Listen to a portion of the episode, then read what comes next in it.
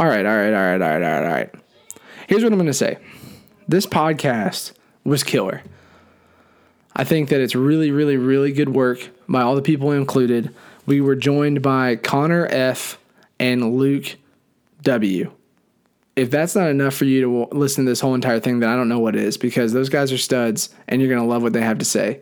Connor brought some great content. He had a segment uh, that he called Panic or Patience for the bottom tier of the league. We're going to be working through the whole entire uh, standings as of right now, and towards the middle of the season, getting to gauge whether or not teams should be in panic mode or patience mode.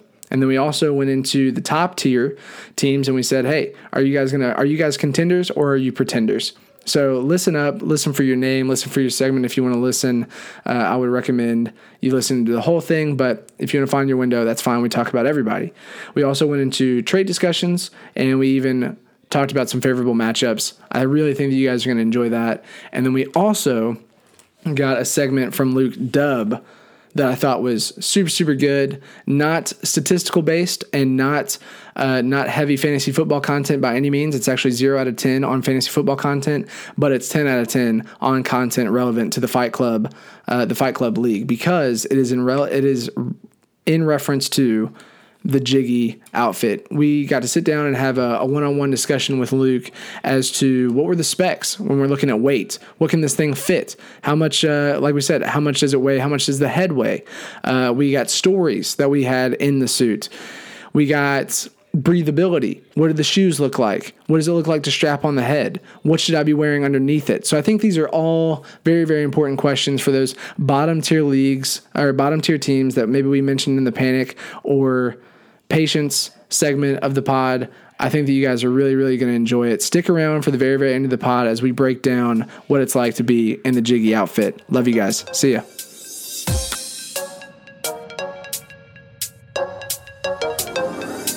first rule of Fight Club is you do not talk about Fight Club. About Fight Club, about Fight Club, about Fight Club, about Fight Club, about Fight Club, about Fight Club. You do not talk about Fight Club.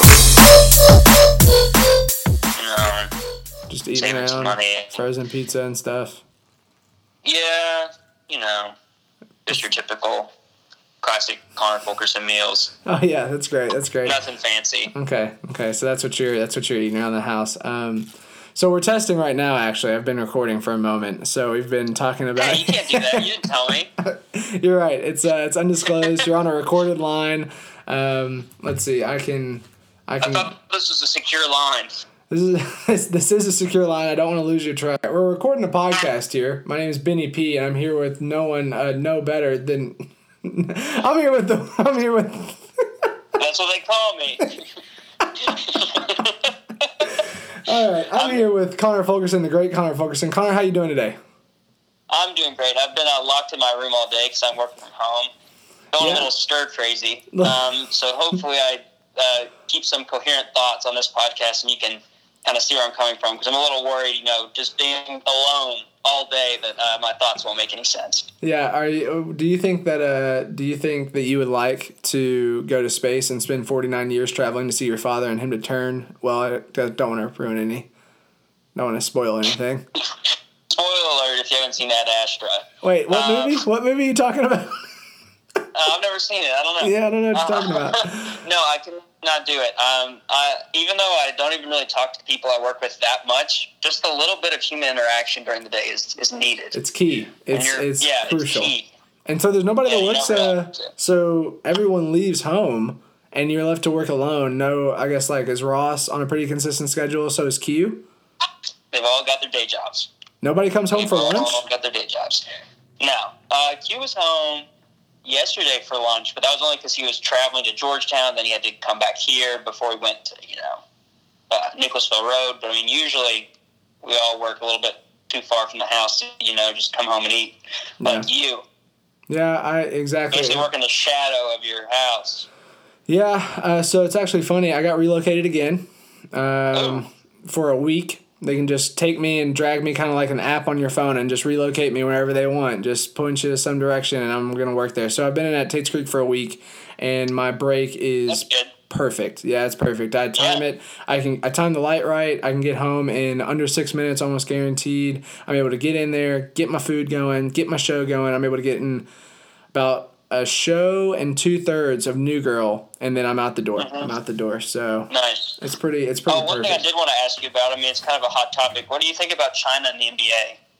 Yeah, um, China and the N B A. So I have been watching some of the preseason stuff in the N B A. It's actually been uh, a very.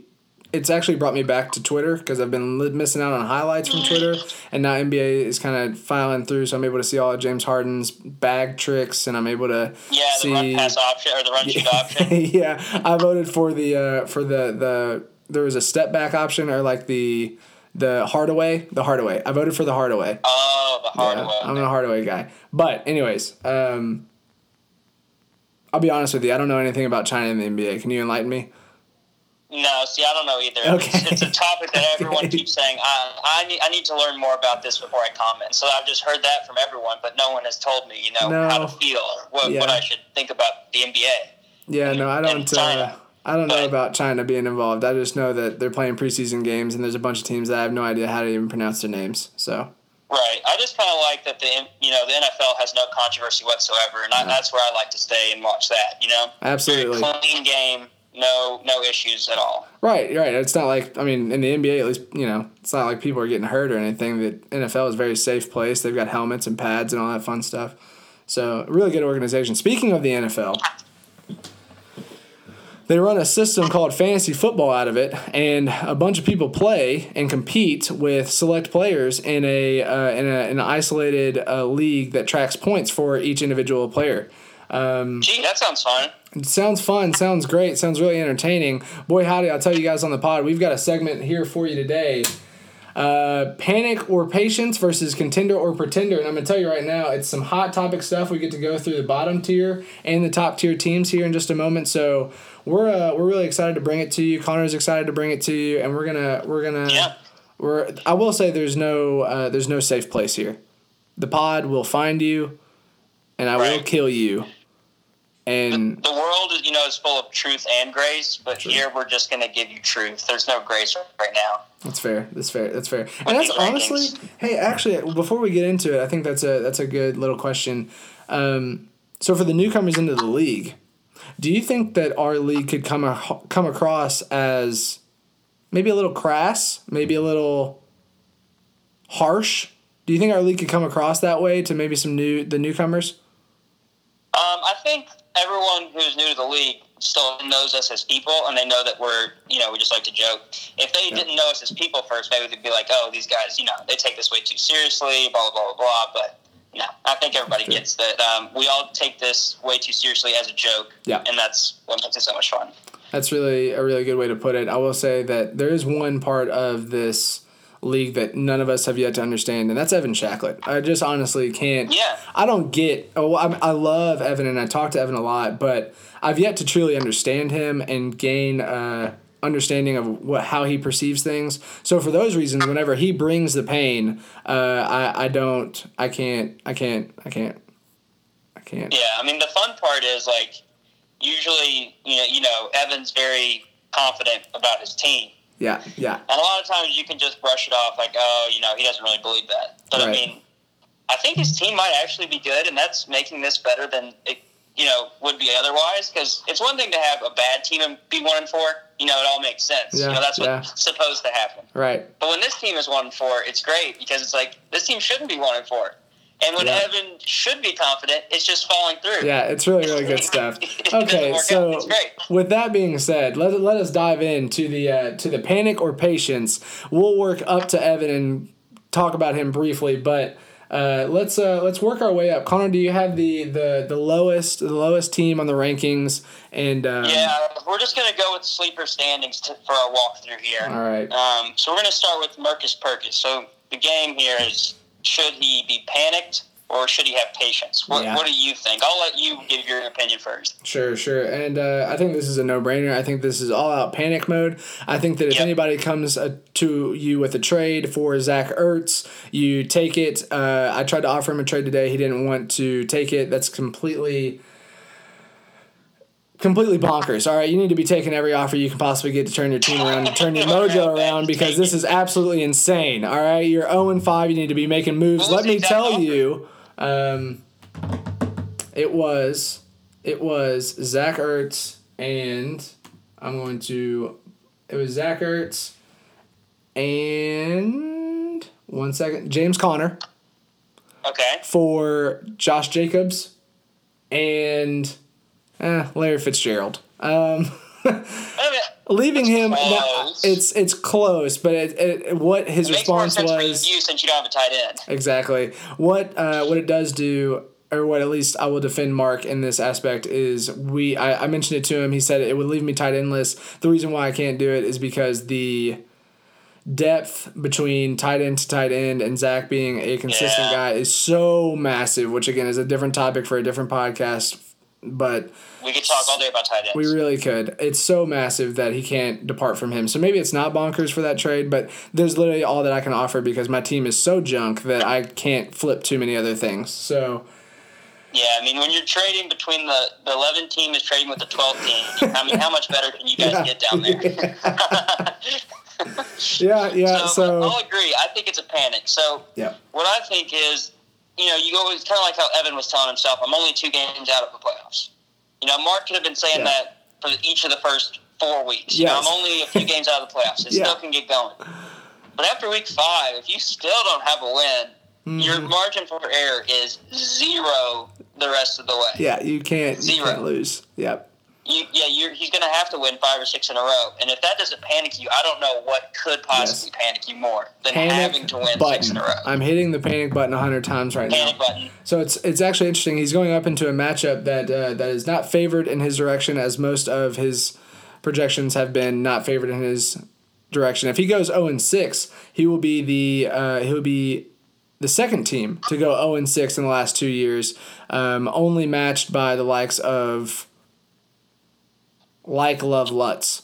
So, like Love Lutz, that's yeah, correct. Last year he, he really ran it into the ground, and uh, and so Mercus is looking to... And what did to, he finish the season as? Did he yeah, have one win? Yeah, he had wins? like one or two. He might have gotten a few towards the end. That's the other thing, is we didn't keep track of the loser playoff bracket, so for those reasons, we don't know who the real loser is, but the loser of the season was one hundred percent Luke Warford. It wasn't even close, and he started out oh and five, maybe even, well, oh and six as well. So if Marcus... if Dang it, if Mark can't flip this ship around right now, he uh, – I mean, I, I can tell you that I've seen the projections for an oh and six person, and it's not in the playoffs. Yeah. Yeah. So absolutely. Absolute panic mode. Let's move on to number two. Uh, let me carry us into this, please, and I'll let you give your opinion.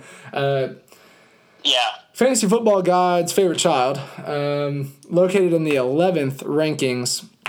Uh, I think it creates a bit of a storyline because I am still confident that I am the fantasy football's favorite child, and I will say storylines only come about if there's there's something worth note, and if I am going to be in the playoffs, I think that's worth note, and I think the fantasy gods are going to make it happen. So, for those reasons, uh, being eleven in the standings, I'm not I'm not feeling great about it, and I guess I ask you, do I do I do I panic or do I do I be patient? Hmm. Uh, I think maybe right at this moment, I might say patience. Hmm. So this I think very for the moment. Past few weeks, yeah. For yeah. the past few weeks, you've done, you've done your fair share of panicking. Okay, yeah. Right? That's, that's... Dang it. You've done your fair share of panicking. We were actually just reminiscing on trades, where I think that you definitely got um, taken advantage of with the Patrick trade, looking back. Okay. But okay. the Evan trade, fair. May, maybe not. Um, Alvin Kamara's been definitely good, but so is uh, Cooper Kupp yeah. and Josh Jacobs. So, yep. you know, that one looks respectable. And then some trades that you pulled off, you get Kerryon Johnson. I'm thinking that might pan out for you. Tevin Coleman's back from injury. He looks good. So, people are high on Breda, too. I think back. today, as of today, with Wentz, Kerryon Johnson, Tevin Coleman, Josh Jacobs, you're just going to have to piece together your receivers, and you may have a chance to pull off some wins. And if we're going to talk about, you know, your past performance with uh, making runs down the stretch, uh, I I can't count you out yet. So I'm, I may say yeah. patience on this one. Thank you, appreciate that. That's uh, those are kind words from Connor Fulkerson on the Benjamin Pompelli organization. I will also uh, agree that I've got to play the patience card. You're right. I've already done my panicking. So if right. there's any moves for panic left, I I don't know how to. It would, could get any worse. So right. the only option is left to patience, uh, left to be patient. So yep. we'll do that. That's what I'm doing. Moving on to Evan S. Yeah. He's I a, think this is the opposite. I oh. think in the past few weeks he's been patient, saying, okay, you know, I'm going to string some wins together. My team's good. It's, it's going to happen. But it just doesn't happen. Yeah, it just doesn't. And so I think I think it's full-on tilt, full-on panic for Evan Shacklett. T I L T, tilt. Tilt. Yeah. Um, he he's got some. He's got some juice. Yeah, he uh, he was too patient with Mike Evans. I think. I think he was a little too patient with Mike Evans, and I think that he's got so See, many good point, pieces. Evans needs consistency. You know, having players that will blow up, you know, every other week is not going to cut it for him. If right. he wins every other week the rest of the year, he will not make the playoffs. He has to have consistency, and that's what he's so going funny. for with Derrick Henry. You know, right. he's got three great right. running backs. Three, three great running backs. Great running backs. Yeah, but his wide receivers are, you know, pretty good. Pretty good. What are your um, thoughts on Michael Gallup? Actually look at his roster to remind myself. Yeah, I want to I want to discuss are. Michael he's Gallup. He's got a lot of, like, not big names, but players that just put up points. You know? Like, I think Michael Gallup is actually really good. Okay, that's what I was, I was going to say. I, I think that he is good, and I think that the Dallas offense, the way that it's been – funnel in this season uh, allows a lot of passes, and I think that he's he's found some of those outside of Amari Cooper. So right, um, but he really doesn't have a number one receiver on his team. I mean, I guess you could say Alshon Jeffrey yeah, is probably the number one receiver. Don't bad talk Philly. Alshon Jeffrey like that. And don't do that. Emmanuel Sanders might is probably the number one. Cortland Sutton also looks really good. Yeah, but like that's a little scary when you you know don't have hardly any number one wide receivers for your for their team on your roster. Yeah. Um, but, I mean, as we talked about, his his running backs are going to just have to make up for that with consistency. That's what he needs every week, fifteen points at least from each running back. Consistency. And you can't run into thirty-five-point uh, defenses. Um, That's tough. Yeah, I mean, it's it's a it's a I mean it's a heads-up manager move. You can't play Philadelphia in week five. You just can't choose to do that. So he needs to figure out somehow to – rig the system to where he, he's not in that matchup. It's obviously all managerial fault on that, that one scenario. Oh, one hundred percent. Yeah, you got you got to be aware. You have to be aware. But, yeah, I love it. I love that Evan's one and four right now. I think it's great. I think it's great oh, for our league. Panicking. Yeah, absolutely. He's in panic mode. But, see, that's the thing. With panic, it usually it it brings forth the idea that I should be moving pieces, trading pieces, like you said, trying to find consistency. And that's the thing is that he's got studs, absolute studs on his lineup. And trading those away for, I mean, I just don't see you trading Alvin Kamara away, even though you could get the world for him. I don't see you trading David Johnson away, even though you could get the world for him. It's maybe you flip Alvin or David for, like you said, maybe a number one wide receiver spot. But if he's high on Michael Gallup like he is and ridiculously stubborn about the way that he gets confident about people, then he's just not going to do it. He's not going to pull the trigger. Yeah. I mean, his team is built better than it was a few weeks ago, but the fact that he's still one and four has got to be concerning. So, yep, absolutely. We can move on to the next one now. Uh, I can ask you a quick question: uh, does Evan Shacklett make the playoffs? Yeah. No, I do not think so. I think it's tough for anybody in the bottom half to make the playoffs because I really do think that the top six to seven teams have really good rosters. So mm-hmm. not only do those teams have to pick it up, one of these good teams have to, you know, slow down. So That's it's going to be. I think it kind of doubles up how difficult it will be to get in the playoffs. That is a great perspective there. We move on to Isaac J. Meisner um, at a two and three, one at one one went ahead of the one and four crew. Uh, question for you, Connor: is he in panic or patience mode? Um, it's tough. You know, it's tough because he was in a full-on panic at zero and three, but now he's wow. ripped off two wins, uh, and he's you know. one week away from being back to five hundred and, you know, on the fringe of the playoffs, um, you know, maybe a, a game, a spot or two out. Yeah. Um, so that's one reason why you could say, you know, maybe it's just patience, but uh, I'm looking at his roster and, you know, his running backs, Eckler, you know, every week, Melvin Gordon's going to get more involved and Eckler will be less involved. Uh, Matt Breida, you know, Tevin Coleman just came back. Yeah, so each week you know. you think, I mean, I still think Breida's good and you can play him for sure, but is he, you know, a running back two? I, I, we'll see. Um, and then his wide receivers, he needs Devontae Adams to get healthy. He needs him to get healthy and play this week because uh, if he loses this week, um, I think it's going to be tough for him to uh, mount some wins in a row um, with this lineup as he goes on. Yeah. Um, but I think he's done a great job of getting the most he can get out of his team with the injuries he's had. Um, so I'm going to say patience for one more week. Um, if he loses this week, it may go back to panic. But uh, let's see how this week plays out, because anything can happen in one week. Um, and if he turns out five hundred, uh, he'll be right there in the mix right. of the playoffs. Right. Um, with Drew Brees on his bench, uh, it, it, it makes me want to say play the patience card a little bit. Uh, see if right. you can sneak a couple wins in here, and then out of, no, out of left field comes Drew Brees, and maybe he can get you some thirty-point games down the road. So I, I would agree with that. And you're right about Devontae Adams. And D J Chark's been great. He has been great. Well, that's I guess since Mishnu stepped up and started being the quarterback. So.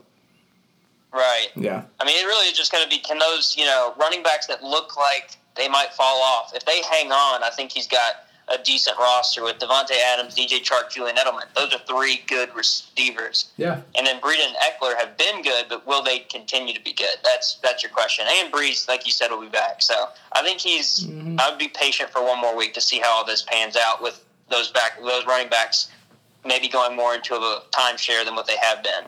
Yeah, and he's spoken into existence, man. I mean, he's he's seeing the 49ers win a whole lot uh, better than a lot of other people could. So I think yeah. uh, I think Isaac's got some good perspective, and having George Kittle at the tight end position is a, is a lock for that spot that has been right. really good for him. So that's great. Good for Isaac. Yeah.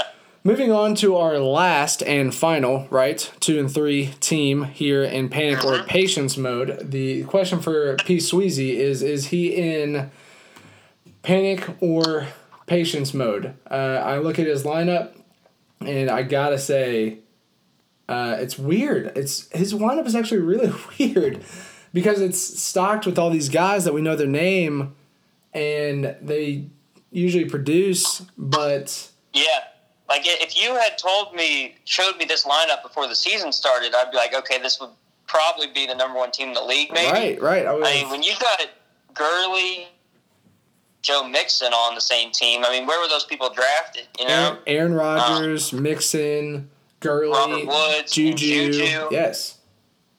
Like, I mean, they're all, you know, big names. But Juju's underperformed a little bit, but that's, I think, mostly because he doesn't have his quarterback. Um, Mixon hasn't been amazing because he's on a horrible offense. Yeah. Gurley, he's starting to show some signs, but he's not the yardage monster that he used to be. Right. He's kind of relying on touchdowns a lot, and they're not using him in the passing game nearly as much. Um, but Chris Parsons is a, a beast. Yeah, he's so, a monster. He's a uh, yeah, monster. I think he's got good depth there. I mean, Chris Parsons can be your R B one, and Todd Gurley can be a borderline R B one, R B two. And then you just got to hope that Joe Mixon finds his feet, you know, right. and, uh, and this Bengals offense starts to – You so know, it sounds like both points. of us are saying that he needs to uh, he needs to play the patient card. Uh, I think I would say patience. Yeah, I, and he's also got Galladay I mean, I mean, on the what bench. Is he, what trades is he going to make to improve his roster? I mean, it seems like he's got you know a balanced roster. If you if I looked at his roster, I literally the first word that came to my mind was consistency. You're going to get consistency yeah. out of guys like Todd, Chris Carson, and Aaron Rodgers. Uh, these guys are supposed to be, and Juju's getting all he's supposed to. I guess into the. Beginning of the season, we thought if Ben Roethlisberger was throwing the ball, yeah. he'd be getting all these targets. And then he's also got Galladay on the bench. So I was like, this is... Yeah, the one thing I will say, though, about Aaron Rodgers is I don't know if he's the Aaron Rodgers of old. Do you think this is the season that he's fallen off? I mean, like, his fantasy points per week, seventeen, twenty, seventeen, thirty-three. So he had his one big week right. against Philly, and right. then twelve last week. Okay. He's Q B nineteen on the season. So I don't know if he's someone you actually can rely on for consistency, like we were kind of just talking about. Yeah. Um, but I don't know really, really where you go from there if you try to make a trade or not. I mean, he does have the bench pieces to probably piece together a trade for a quarterback, and maybe oh, he can uh, cash in on Aaron Rodgers' name value.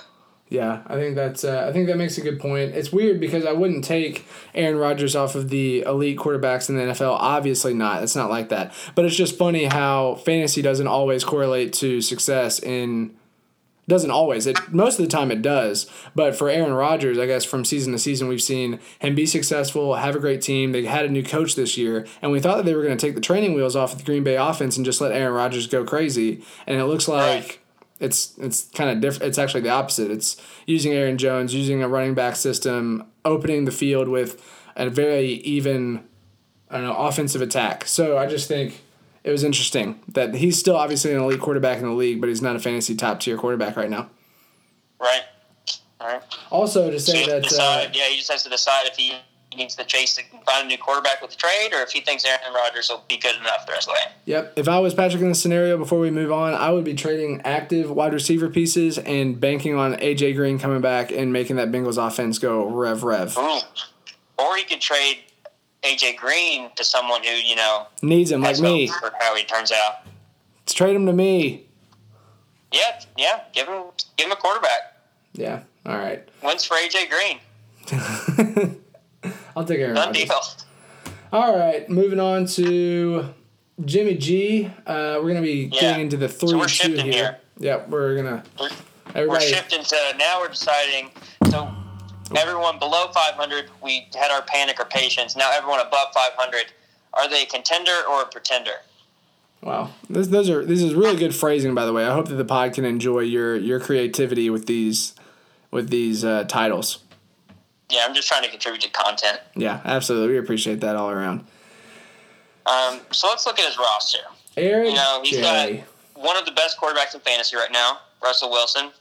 Um, and I think probably one of the best fantasy quarterbacks the rest of the way. I don't see any reason why he can't keep up what he's been doing. Maybe not quite as uh, impressive of numbers the rest of the way, but I still think he's, you know, a quarterback you want to have and want to start every week.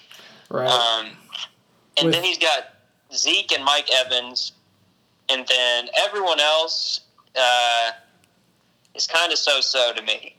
Yeah. Um, What do you think about the rest of his roster? I think you're exactly right. So-so is a good way to put it. You're very polite about saying that. I would just go off to say that the rest of his team might just be trash. Uh, so with Mike Evans having tummy problems this season, completely inconsistent, hopefully he can explode for him. Obviously that's what Eric is hoping for. Jarvis Landry, I mean, I don't know where he's been this season, but O B J and Baker Mayfield, they're the only people that seem to get points out of that offense, and Chubb. But Gerald Everett, I want to take a moment and pause. He did spend a lot of money on fantasy or on Fab for him. What do you think about his waiver wire purchase of? Hey, I mean, I I tried to put in a bid. I just didn't think anyone would go that high. Um, but I mean, I guess right now with his tight end situation, he really only has Eric Ebron on bye. Um, it's getting to that point in the season where what good is Fab? You know, right? You gotta start I agree. spending it, or else it's you know worthless. So. I don't I don't mind the fact that he, he took the chance. Um, it's definitely been trending in the right direction for Gerald Everett. So um, if it keeps going that way, it's definitely going to be worth it. But on the other hand, you could see, you know, I mean, just how many pass catchers are there on the Rams that right. Goff can sustain? Exactly. Because, um, I mean, you already know there's three receivers that everyone are starting every week. Maybe not Brandon Cooks. He's kind of on the, on the fence. But, I mean, that's tough to start four people, four pass catchers from the Rams. You yeah, know, I completely agree. Across the board every week. Completely agree. I do think that uh, it was a lot, but you're right. I think it's trending in the right direction, so we'll see. But you're right. He could definitely lay an egg tomorrow. They passed to Higbee, Everett, Cooks, Woods, Cup, and the backfield. So that's already that's six that's to tough. seven. It's insane. And so you just gotta you just gotta get lucky. But like we've talked about before, the tight end situation in the league right now is you just grab anybody that can. You gotta take a chance. Yeah, you just gotta go for um, it. So I'm actually gonna say panic for this roster. Wait, um, wait, wait. You oh, mean... it's not. Yeah, never mind. I'm saying pretender. There it is. Pretender. pretender. This contender's a pretender, baby. Yeah. Um. So I think I think uh, Zeke is... is. Do you think he's a top five back rest of the season? I think that the way that the offense has become a little bit more balanced, I think that he obviously still gets his touches, but he hasn't... Uh, he's only broken the twenty-point mark one time, and that was in the second right. season. And I, I do I, I have to say he's he's Mister Consistent. He hasn't scored under fourteen, and yeah. So I mean, you kind of are just banking that he's going to score fourteen to twenty-two, you know, somewhere in that range every week. I still think um, he's top five. I still think he's top five just because he hasn't had multiple touchdown games yet, and I know that those are coming. I just feel like there's he has he's only had one touchdown every single game, if that. He's had one without a touchdown, and I just think. Those one-touchdown games, he could get it off in the first drive, get a touchdown, and then come back later in the third, fourth quarter and get another one. And I just think that puts you into the twenty-five, twenty-six-point yeah. game. So I got to say he's going to be top five. I would value him that way if I was in Eric's right. shoes. But pretender for sure. With the lack of depth at his wide receiver spot, I just think that uh, I think you could um, – you could touch this guy and he'd just kind of fall over. He he looks like a real human, but he's a mannequin. He's just, uh, yeah. He's full. I'm of, with you. He's full of cotton. I mean, he still is projected to beat you with an eighty-two percent confidence margin, but uh, listen. Other than that, yeah, complete pretender. I don't have a tight end right now, but uh, this is this we are we are taking each team, holding them accountable only to themselves for one glimpse. It is not in comparison. Okay. My team has already gotten shredded. I know that I'm in the patience category, but yeah, no, there's no doubt about it. I'll admit outright and uh, and then to the league that I think this is going to be a terrible matchup for me, and uh, I hope that I don't lose. Also, I will say this, news to the pod, if you want to make a trade for Josh Jacobs so that I can get him traded off of his bye week this week and actually get some value still, that's the kind of thing that I have to do in my situation. I've got Josh Jacobs on bye. If I can find a decent deal where I trade him off and I avoid this bye week and still get production from a top-tier running back, then I'm okay, open. We'll to... talk after this podcast. Don't don't say anymore. We'll, okay. we'll talk. I'll, I'll work out a deal with you. Don't worry about it. Connor's no eyes lit up that. whenever I whenever I was talking about this. But uh, but all right, yeah, a pretender, a pretender for sure. So now we can move on to the number six spot. Ayo Tiz. Oh, this is just a classic contender. Classic. Classic. Classic. Classic. He's had a rough go of it the first few weeks. Of course he has. Um. But, I mean, he's got Dalvin Cook, Leonard Fournette, and Melvin Gordon as his running backs. And you'd be like, oh, well, he must be weak at receiver. No. And then he's got DeAndre Hopkins, who I, I think has to eventually turn it around. Right.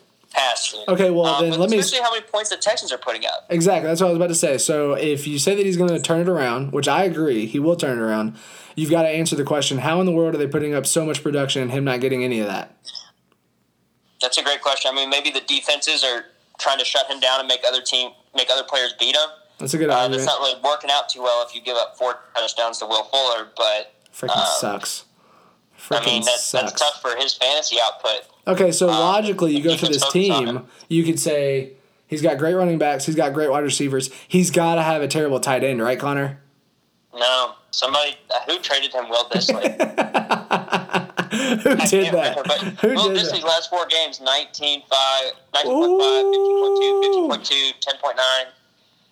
I mean, he's a monster. It's, he's he's, a, he's big country out there, man. You gotta you gotta lock him down. Yeah, he basically didn't play week one, and he's like what the number four tight end or something, number three. Yes. In our league. Yeah, three or four.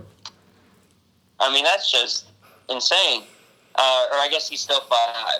Um, the fifth tight end, um, without really even putting much up in week one. So, yeah, he's looking really good. I think Tiz has a pretty balanced team, and it should be consistent, you would think.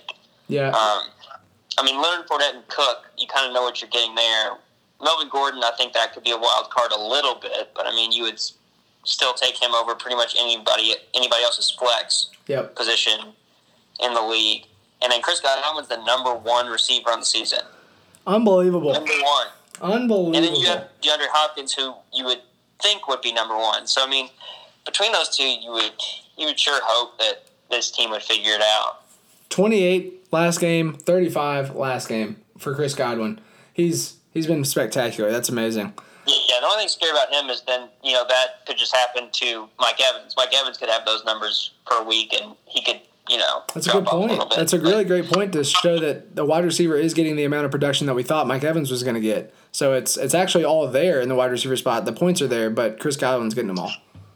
Yeah, that's really. And I don't know how much we can blame it on the stomach illness now that uh, Mike Evans goosed last week. Yeah, yeah, I think it was just poor management by Shacklett. Um, Lattimore is just a monster for the Saints, who oh. was covering him last yeah. week. Yeah. That's so right. Maybe it's explainable for Mike Evans. Eh, okay. Um, also to note that he's been spiraling out of control the last couple of weeks, uh, Tiz, so you look for him to get it back on track, and he's a real contender, and then he's going to be in the playoffs. Yeah. All right. He, he will be in the playoffs. Okay, you heard it here first. Moving on to the number five spot, like Love Lutz, our boy Luke Warford, um, mm-hmm. sitting at the five spot here. I look at his team, and... Obviously, Patrick, Patrick Mahomes showed that he was human last week. Love seeing that. I have great, great luck against quarterbacks whenever they're playing against me. They seem to just not do as good as they usually do. It's fantastic. Anybody playing a quarterback against me this week, Eric Johnson, they won't do as good as you think they're going to do. Philip Lindsay, uh, Hillman from the, the New York Giants. Uh, that seems like a... Anyways, I got to say, if and then I'm not a specialist on this by any means, but when I look at his team... I mean, I think unless he gets Saquon back very soon... I'm, he's a I'm pretender. Saying, he's pretender. a pretender, baby. Um, so Will Fuller, I think you're going to see games usually a lot closer to five to six points as opposed to forty-six. Right. Um, so I don't think you really count on him very often. Uh, the one, one thing I will say is Austin Hooper. How yes. has he been going off like this? He's number one. Um, but what's scary is he starts Hooper and Ridley, two Falcons. Um, so it kind of limits his upside on a week-to-week basis because, I mean, unless Julio does nothing, you, you don't really expect both of them to go off very often. Right. Um, and then, yeah, he's going to need Saquon back because his running backs, he's just patchworking that running back spot while Saquon and then Gallman have both been out. Right, right. So. Which is crazy, which is crazy to me. I, I wasn't uh, – I wouldn't have thought that – Well, I also think that Saquon's going to be back sooner than we expect. They say that he's not going to be back this week, but they're saying there's a chance for next week. So if he can skip by this week with Philip Lindsay, Keenan Allen, uh, and these guys, I mean, yeah, you're right. They have to explode. Will Fuller and Calvin Ridley have to do exactly what they did last week to keep him in the hunt. Yeah. But after we get past that, if Kareem Hunt can come back and he has Saquon Barkley, I think that overall it is it is a it is a pretender team, but with high upside, a very high ceiling. Yeah, um, I think he's got a lot of variance. He can yeah. have some weeks where he will have huge gains, but I could also see him in matchups putting up some duds. I like a, um, I like a lineup that leads. Started out the season, he could kind of survive that. You know, right. win a week, lose a week, win a week, lose a week. He may still, he'll probably still make it in the playoffs, especially right. with his points scored so far. Um, so I think I'm going to say pretender, but I still think I would pick him to make the playoffs. Nice, good, good cover up there. I think I looked down a lineup of Patrick Mahomes. Um, uh, Saquon Barkley, Philip Lindsay, and then in the flex you have someone named Kareem Hunt. I think you've got good odds going into the uh, week nine, week ten there. I like that a lot. So, yeah, good for you, Luke. We're happy to for you to turn around. We got number four, three, and two. Connor Poplock at Goff at your team here. Uh, I will allow you to. Well, let me just give your team a look over. Yeah, you you talk you talk about it. Jared Goff, man, what a roller coaster that's been. Tell me how that's been. Um, hmm. Basically, every week he's pretty consistent. He doesn't put up crazy numbers yet, um, but I'm I'm still hanging in there. Yeah. Because uh, I think that they they they seem to want to pass more than they want to run as as a whole. Um, so I'm hoping he figures it out. He's still a young quarterback. Um, and I think as the season goes on, he'll get a little bit better. He's putting a lot of turnovers up. He's, I know, so I mean, many interceptions. One, two, six, seven, eight, nine, ten. eleven, he's had eleven turnovers. That's negative twenty-two points. It's crazy. It's crazy. On the season, just yeah. from turnovers. Yeah. I hope that doesn't continue. So I'm I'm feeling okay about Jared Goff, yeah. at least for now. So I moved down um, the lineup. I'm also hoping that uh, I can stream. I've got Josh Allen on my bench. Sure. Uh, the Buffalo Bills play, after their bye week this week, they play Miami. Then a week later they play Washington, and two weeks later after that they play Miami again. So that's three great matchups. They're like our matchups. Yeah. And I'm hoping he can kind of provide some big weeks in there, while maybe Jared Goff, you know, you yeah, know, keeps trying to figure it out. Yeah, absolutely. And uh, and as I as I go down the, your roster, I get to Christian McCaffrey at the second spot. Yeah, you can I, apologize. Yeah, I well I do apologize, but then in other words than I'm sorry, I'll just say this. I looked through your lineup, and I think you are a contender hands down by the second spot because you have Christian McCaffrey on your team. That's it. Yeah, when you have, I mean, he's just a monster. He's been insane. He's carried the whole entire Carolina's offense. It's been nuts. Seeing him hurdle that guy and jump into the end zone that last game, I was like, this is freaking nuts. So I just, yeah, Christian McCaffrey has been amazing. You have Mark Ingram as well. You have Thielen, who we've discussed before in the Minnesota offense. It's absolute crap, but at least he's getting some of the targets. So he's still a wide receiver two spot. You can put him in there. And Lockett's been yeah, playing phenomenal. Which I think is interesting. Thielen's been getting a lot of crap, but he's the wide receiver. Let me see it, the rankings here on the season. He's the wide receiver. P P R two, twelve. Three, four, five, six, seven, eight, nine. So at half P P R, he's nine. That's great. So he's nine and Lockett's eleven. So, I mean, so far I have two wide receiver ones, yeah. if you want to, you know, go by what they've done this season. Huh. Um, so I'm happy with that. And then I've got Tyreek Hill coming back from injury. So I think my wide receivers are going to be good, and I'm hoping McCaffrey can carry my running backs, and Mark Ingram can just keep being a great goal line back, uh, even though he doesn't put up a ton of yards. Right. Um, seems like the Ravens love to use him around the goal line, and that's yeah. honestly all you need out of an R B two. Absolutely. Um, and then I'm excited about Damian Williams.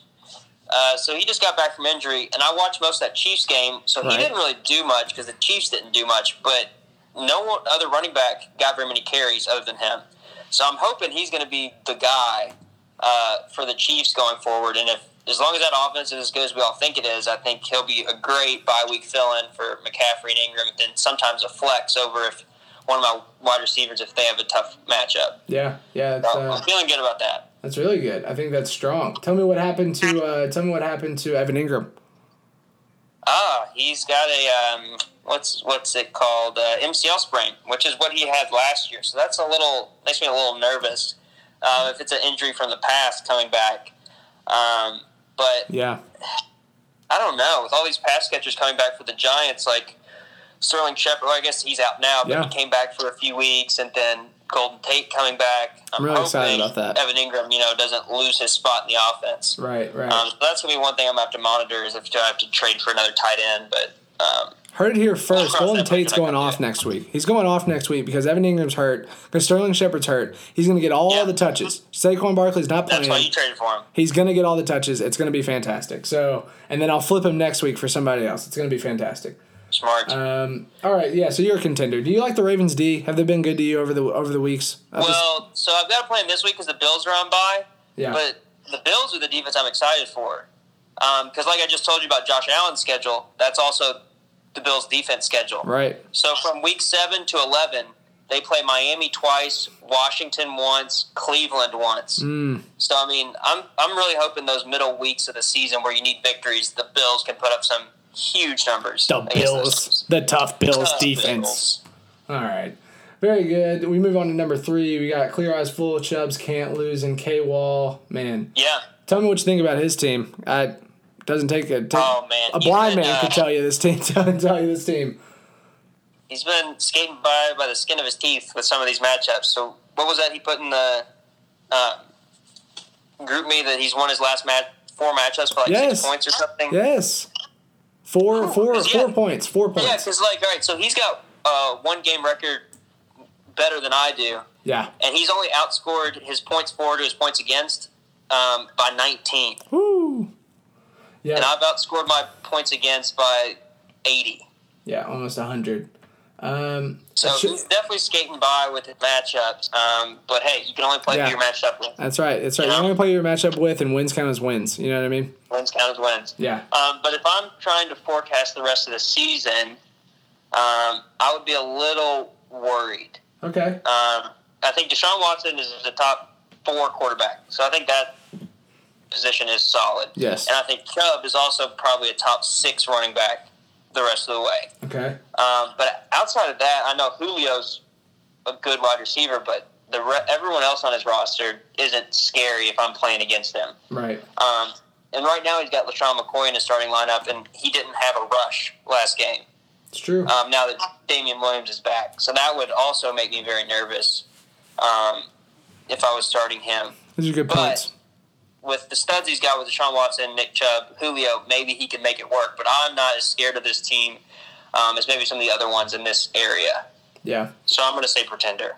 Pretender, okay, fair enough. Uh, pretender's good. I think that obviously Jason Witten's a sack pap. I shouldn't be playing him. he I does have that, uh, Darren Waller on his bench. Yes, on exactly. So he does. He's just getting somebody in there. So I saw Darren yeah. Waller down there, but I do think Brandon Cooks turns it around. The way that I anticipate the Rams' offense is, uh, um, I mean, the way that I traded Cup is I really do value Cup as uh, a wide receiver one in that offense, but I do think it's going to start to get worked around. I think you're going to see Goff's numbers increase as we go along, and I think that Brandon Cook's numbers increase as we go along. So when I see Julio and Brandon Cooks, I think that those guys are solid. I agree with LaShawn McCoy. I think that there needs to be another running back in there, and I don't know where his other running backs have gone. Like, they just ran away from him. I don't know how that, that happened, but it happened.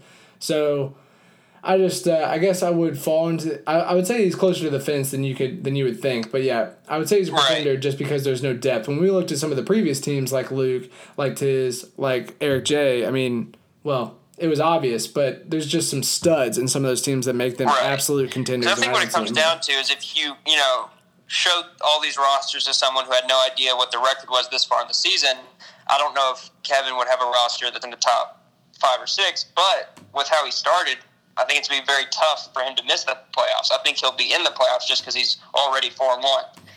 And we all know, if you get in the playoffs, absolutely anything can happen, especially with this roster with people that can blow up. Right. So, I mean, you still have to be feeling good if you're him, but as far as what I would expect to happen the rest of the way, I think he'll kind of fall back closer to the four, five, six range as opposed to being a top three team the rest of the way. Yeah, I love it. I love it. Kevin, you're a pretender, but you can turn it around. Get in the playoffs, buddy. Um, oh, he'll be in the playoffs. We go on to Alex Cook. He's been the topic of discussion for some time now. There is uh, he's got Lamar Jackson, Sonny Michel, Chris Thompson, just to name the first three. He also got Cooper Tr- Cooper Kupp and Amari Cooper and Odell Beckham in his wide receiver spot, and now Greg Olsen in his tight end spot. Listen, we had a trade.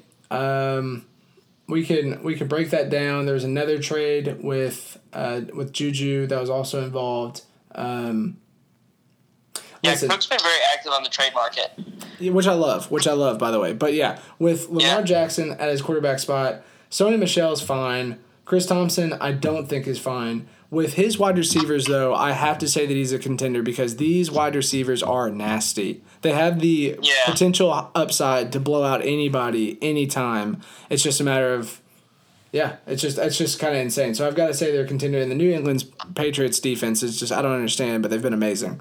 So, yeah, I mean, they have the easiest schedule in the league. So, like, when they play, I mean, do they play my? Oh, they don't play Miami again in the regular season. They play them week seventeen. Mm-hmm. So that'll, that kind of stinks. But, I mean, it doesn't matter. They're going to play the Giants, the Jets, the Browns, the Ravens. Exactly. It's crazy. I mean, and then week fifteen and sixteen, they play Cincinnati and Buffalo. So, if he's in the playoffs, that's two great matchups. Um, but he better get that bye because the Patriots play Kansas City the first week of the playoffs. So he's going to have to figure out a defense um, if that happens, if he doesn't get a bye. Um, yeah. But, yeah, I mean, I think his receivers are great. Cooper Kupp, Odell, Amari Cooper. I think those are – I'd say Cooper Kupp and Amari Cooper are two of the top ten receivers probably. Uh, and then I think Odell is a fringe – or wide receiver one, depending upon the Browns. Right. I don't know. And Baker. And, um, if Baker can get him going, I think he'd be good, but I, he worries me a little bit. Yeah. Let's not, let's not miss that uh, Marlon Mack is on the bench for this next yeah. week. So it's just... Yeah, you got Marlon Mack and Sonny Michel you would think would be his starters usually. Right, um, and that flex is a wide which receiver. Which I think those so. are good good running backs, you yeah. know? Yeah. Uh, So I think his wide receivers are definitely the strength of his team, but his running backs are good enough to make it all work. And then Lamar Jackson's been amazing. Yeah. So you, I'm going to say contender. As you put it earlier, he's definitely a contender, but we stand on the edge now with this next game that if he loses, uh, there's actually a there's yeah, actually a small percentage. He could fall all the way to fifth, I think, in the standings. Right. A lot of things would have to fall a certain way, but he could fall to fifth just with a couple people winning and him losing. So it's... It's just not all. He's not out of the woods yet. Right. Yeah, because you would have thought last week four and oh, you know, oh, for sure making the playoffs. And I still would say almost for sure he's making the playoffs. But a, a loss this week would then put those odds, you know, like in Sleeper when, you know, you're projected to win by ninety percent and then your opponent breaks an eighty-yard touchdown. It's gone yeah, like that. So exactly. Right exactly. now it's a bigger percentage, but if he loses, that's going to be, you know, creeping closer to fifty percent. Hello, darkness, my old friend. Yeah, it's really great. Really good stuff there, Cook. We we we love the we love to watch your team. Your team has been interesting. So he's actually handed his first L, but none other than the number one person in the sleeper rankings, Scruff McGruff, your brother himself. Tell me about this yeah. team, Connor. What what do you think about two of our newcomers being number one and number two in the standings? Listen, it's something that I've thought about long and hard. Let me just tell you that, okay? But then it's weighed out. It's very equally weighed out by Marcus. Dang it, Marcus. You need to change your name. Your name is Mark. By Mark being the absolute worst team in the whole entire league by a mile. So yeah, it's uh, I would just say that I love the I love what they've brought. They've given us every aspect. They've given us a loser. Sorry, Mark, I love you. They've given us two winners. So for that, I am very thankful. Yeah. Um, so we'll we'll talk about his lineup here. So yeah. um, he's got Le'Veon Bell, who I think is actually great. Um, I was not excited about him for the begin at the beginning of the year, but he is all the Jets have. Yeah. It's all they've got. Um, so I think he's going to be pretty good the rest of the way, and I think Aaron Jones is going to be pretty good the rest of the way. Um, his wide receivers, I think, are a little concerning. Yeah. Um, Cortland Sutton and Tyler Boyd have, have been good, um, but I just don't know if there's some if they're receivers you want to rely on the rest of the way. What do you think about the receivers? I think that I count Travis Kelce as a receiver because he's been absolutely amazing and he's a stud. You got to love Travis Kelce in the tight end spot. That's true. But I did watch the Denver game the other day, and I do think Sutton is number one. Uh, I do think that he's moved into that spot, and I think that that's, uh, that's good for him, and he's getting so many targets. I think that's great.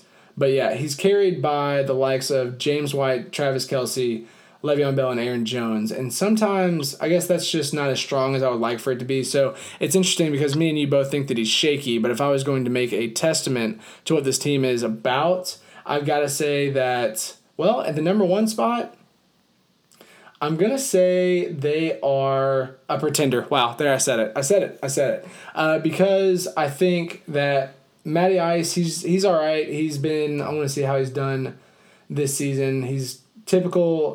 Well, actually, he's done really, really well. Whoops. Um, thirty-one, forty-one points last week. I think that the the flying Atlanta offense is good, and I think that you're right. Le'Veon yeah, gets I mean, a crazy workload. It's kind of like the Falcons suck, but Matt Ryan is a good fantasy quarterback. Yeah, exactly. And, like, really no one else other than Hooper and Julio can you really count on in the Falcons offense, but yeah.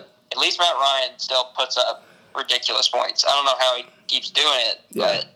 And, and the way that I fortify my argument is this is a pretender team is that it, there seems to be so much fluctuation when you go down the lineup. Yes, Bell's going to get the work. Yes, Matty Ice is going to be good. But from there, Aaron Jones, the Green Bay offense fluctuates so much that he's had games that are really, really low. He has games that are high. It's very odd to see that out of a number one running back, but that's what's been happening. Tyler Boyd, he's also one of these guys that's like he could go high, he could go low. He's gotten a lot of targets. He's been somewhat consistent for the Bengals offense, but A J. Green is coming. And then Cortland Sutton, he's the number one guy. Travis Kelce, that's fine. James White, I don't like. And I don't see – the only other person I see on the bench is T Y. Hilton. So I just can't figure this out because it's got – he basically has – players that I didn't really like before the season started or, you know, haven't been good in the past, but they're all good this year. So I don't I don't know what to make of it. You know what I'm saying? Yeah. Um, so I'm, I may say against my better judgment, I'm going to say contender. Wow. Even though I want to say pretender looking at this lineup, but maybe I'm just biased, you know, with what I already thought about these people. So I'm going to give Griffin the benefit of the doubt and say contender um, because I really can't argue against the numbers that these people are putting up. I mean, he leads the league in points scored, and yeah. he's four and one. And his points against are actually very, very small. So he's had great, uh, great luck. He's been a little lucky there. Yeah, yeah. But it's really uh, okay. So yeah, I guess at the number one spot, it's uh, it's right for you to say contender. It's hard for me to say he's number one and he's a pretender. So unless he's really faking it, you know what I mean? Right. Exactly. No. I mean, he, and he has the least amount of points for points against out of the top eight. Yeah. You know, so he has been gifted a little bit of an easy schedule, but you can't argue with the points for. So that's good. That's good. I like that. So that ends our segment for Contender or Pretender for all you pod listeners out there. I hope that you enjoyed it. It was a it was a good little walkthrough of the lineups nowadays. I mean, it's been updated. If you again look back on the draft board, I think that you'd be very surprised with some of the teams that are at the front of our league right now. But yeah. That is the way fantasy works. So get with it and remember this for next year. We want to move into uh, just uh, another segment here. Um, do you want to discuss these trades in a, like for a moment? For, for yeah, a let's just time. hit the big ones. Yeah, let's hit the. We'll start with the three-team trade. The three-team trade. Oh yeah. My goodness. Let me uh, let me get to it because I'm I'm. I'm the first that we've had in the history.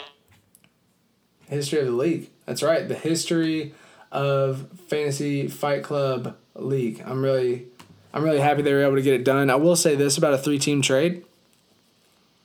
it's a lot of work for the person who's putting it together. It's a lot of work. I've seen yeah. people try it and fail. I've seen people only once try and succeed, and I'm very happy that it happened. But whoever put in the work in that situation deserves a round of applause.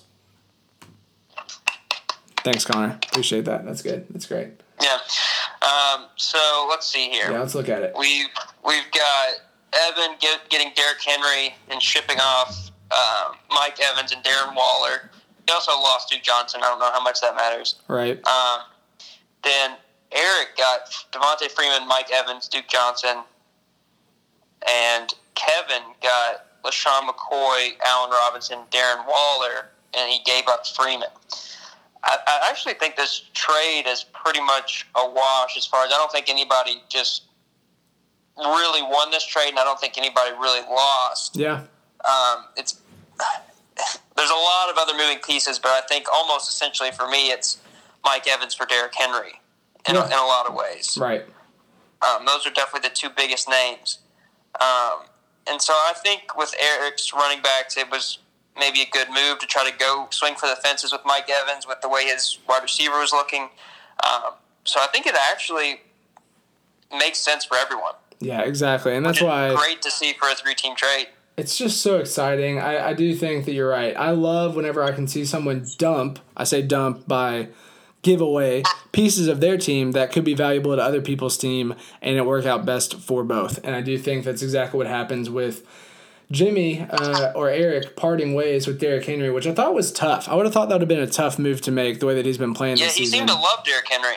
Yeah, and he let him go. Let him go so that he could. He could increase his ceiling. That's what I would say about all these teams is that they increased their ceiling. They gave away players and increased their overall ce- ceiling, except for maybe Evan, because I think that Evan, that Mike Evans brings in a very high ceiling, and that Darren Waller also brings in a great points for that tight end situation. Right. So he might have lowered his tight end spot, but securing Derrick Henry is never a bad move in this situation. So you got to be but okay Evan with that. Evan wasn't really going for ceiling. He needs consistency. Nice. Good good plug. You said that you know, earlier. He You're right. He doesn't want any down weeks the rest of the way. He needs to rely on people. So I really do think that the trade made sense for everyone involved. Man, it's really it's really impressive. You love to see it. So that that's yeah. the uh, that's the trade. I will say that for Kevin, I do have some things to say. I think Devontae has been average at best. You know Devontae like you know the back of your hand. I know him better than anyone. Exactly. And so him being on, I saw that text like in the Fight Club message that being on five teams in four weeks is something else. Okay. And yeah. there's a reason for that. And for him to give him up is good. But to only gain LeSean McCoy, Allen Robinson, who I guess has been playing well, and a consistent tight end, I guess you like it. I, I, with his other running backs, like we saw earlier, I, I think, like Chubb. But yeah, it kind of depends on how you see the future of the Chiefs' backfield. If you think LeSean McCoy is still going to be a fifty-fifty timeshare, I think it makes sense. Um, and I think it's definitely worth it. I even think it might be worth it without LeSean McCoy being, you know, a big piece. Because I think Darren Waller, he he needed the good tight end. Yeah. Um, and then Allen Robinson has been about the only pass catcher in Chicago that's worth – you know, starting. It's true. So I think his team did okay for giving up Devontae Freeman. Man. Yeah, it's just one person to win. You got all three of those pieces. Yeah, love it. Okay. Um, yeah. Well, while we're on the trade loop, we want to move on to another trade. Uh, the Juju Sony strip trade, we just think was a good trade yeah. for both teams.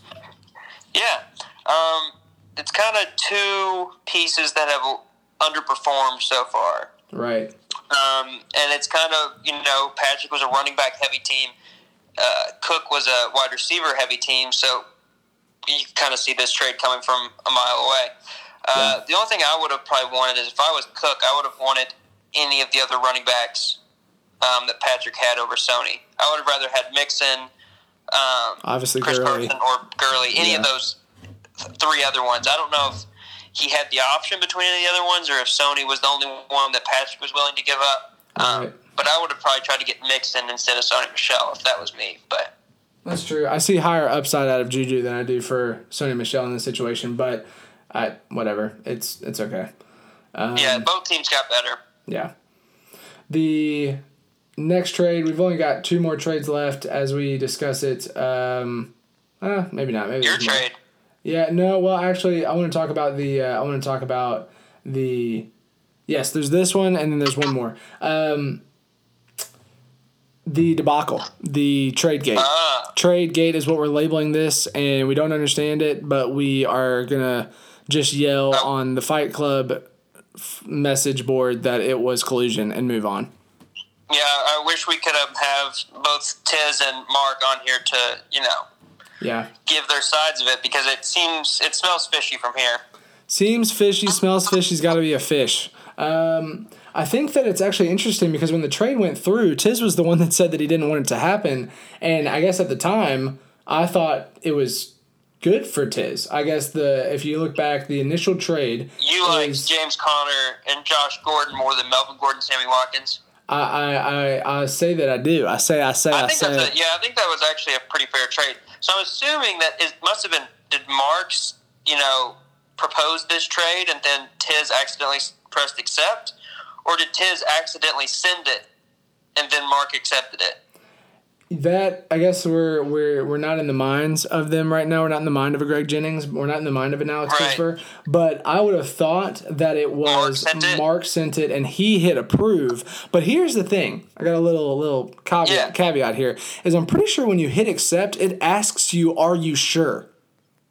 That's what I thought. That's what I thought too. So it makes me question whether or not Tiz was drunk, or if, um, or if he he just didn't like it as soon as he had some trade remorse. I would I would love to go back and see right at the moment um, how long did it take for Tiz to text in the mm. in the group thread after it had happened. Putting your investigation um, goggles on.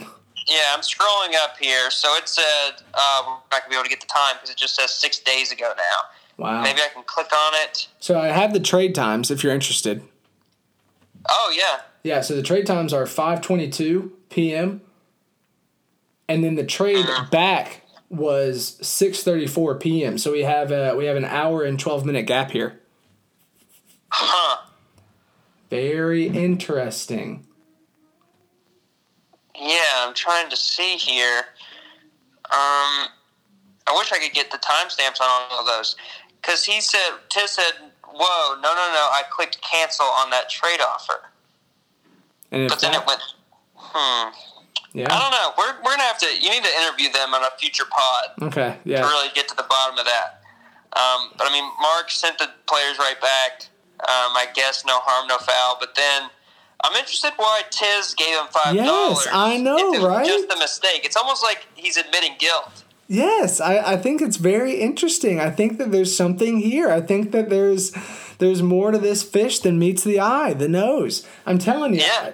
five dollars just given away for no reason. I, yeah, because if it was truly, you know, uh, a sleeper glitch, then there should be no need for a five dollar cent. Man, so I guess how does that influence you in who set the trade and who received the trade? If I... Well, I'm trying to think if that helps in the argument for whether or not he sent it or just accepted it in a weird way. Um, it doesn't. I'm thinking, yeah, I don't know, but I just think it is a little weird that he uh, he sent him five bucks. So you're gonna have to interview him. There's yeah. there's there's no other way around it. Yeah, I'll have to I'll have to do that. Um, would you like that on this pod or in a future pod? Oh, future pod. Okay. All right. Fair enough. That is the the last trade discussion before our final, final trade, so it's not the other one. This one is, we're only saving this one for last because it's mine, and uh, and I get to personally, uh, you can get into my mind. There's no investigation needed. Yeah, this I'm is all, gonna be great. I'm all here. So the Tell trade, us, walk us through it. The trade goes down. Um, this was, uh, it was a rainy Tuesday evening. Um, oh, no, no, I don't know. It, it might have been Monday. I don't know. It might have been Tuesday. I don't know. But I was, uh, I was, I left work early, man, and my phone was buzzing like crazy. And we're, I, I, that's what I was saying. I was swinging, swinging deals for cup left and right. I had five people at one time. It was an amazing experience for me. Work flew by. Work was like that because I was in the middle of all this stuff while I was working. um, but yeah, Golden Tate, Carson Wentz, Kerryon Johnson, all on my team. And then I gave away Greg Olson, Phillip Rivers, Chris Thompson, Cooper Kupp. Let me just weigh it out here. He wanted Phillip Rivers as a backup. I said, hey, listen, I'm going for Carson anyway, so you can have him as a backup to your quarterback, which, again, the way that Cook thinks, I just think is very unorthodox to our league because he sees an opportunity to secure a backup quarterback, which most of the people in our league probably just think, if my quarterback dies, I'm just going to go to the waivers and try to find a good stream. But if he dies. Okay, dies. If he gets hurt, if he's out. So, but he thinks, he thinks that he wants dark. to just – if he, he just wants to secure that backup quarterback, which is just outside of our realm. And he's at the top of the league right now, so maybe the way that he's thinking is right. But I'm just – he has that quarterback spot on his bench filled, and I just think that's so interesting. Yeah, I think it kind of depends upon – like, I have two quarterbacks, and that's because I see where Josh Allen has, you know, a good schedule coming up. So that's kind of why I'm doing that. I'd be interested to see if maybe Phillip Rivers has a good matchup the week Lamar is on bye. You know, does Phillip Rivers specifically make sense for him? Yeah. Because um, I think that would go in line with how most of the people in this league have thought. Um, but if he's just kind of, you know, wanting a any backup on his roster, yeah. Um, I think you can usually get someone off the waiver wire, you know, the week that you need that person. Um, mm-hmm. But, I mean, he's thinking ahead. If you, I guess, you know, with the slim pickings we have at running back and receiver right now, maybe you don't have someone you want to put on your roster right now. Sure. And so it makes more sense to put in, you know, a quarterback that can give you upside on a week. So what I've seen with a quarterback sense. on a roster is that whenever you're in trade discussions, it's just a sweetener. It's like, well, I could actually go get a better quarterback than the one that I have, because it's very rare that the majority of our league probably aren't satisfied with their quarterbacks. You have a few that are, but majority yeah. probably see a quarterback and they're like, if I could swap up, I'd be happy. So yeah. I've I've seen I've seen that actually have value in our league, which is very interesting. But, but, as, yeah, as but let's talk about the rest through, of it. So yeah. it's it's kind of Kerryon Johnson and Wentz for Cooper Kupp, I would say. Yeah, I would agree with that. And then you can kind of almost split up with Golden Tate for Greg Olsen and Phillip Rivers. Right. Um, But I think that's a pretty good haul for Cooper Kupp. I mean, I still think he's going to be a wide receiver one. Right. Um, but hopefully you got a running back one and Carson Wentz. Um, and then you just kind of have to hope that Golden Tate uh, exactly. can put up some big numbers for a while. So I think for your team it makes sense, because you've got to kind of take a risk on receiver, um, because receivers can blow up on a week-to-week basis, but running backs, usually you know who's going to score a lot. Uh, right. And Kerryon Johnson is going to score a lot more points than Chris Thompson. Um, so you definitely upgraded your running back. Um, so I think you increased your ceiling yeah. for sure for your team, what you're going to need to do.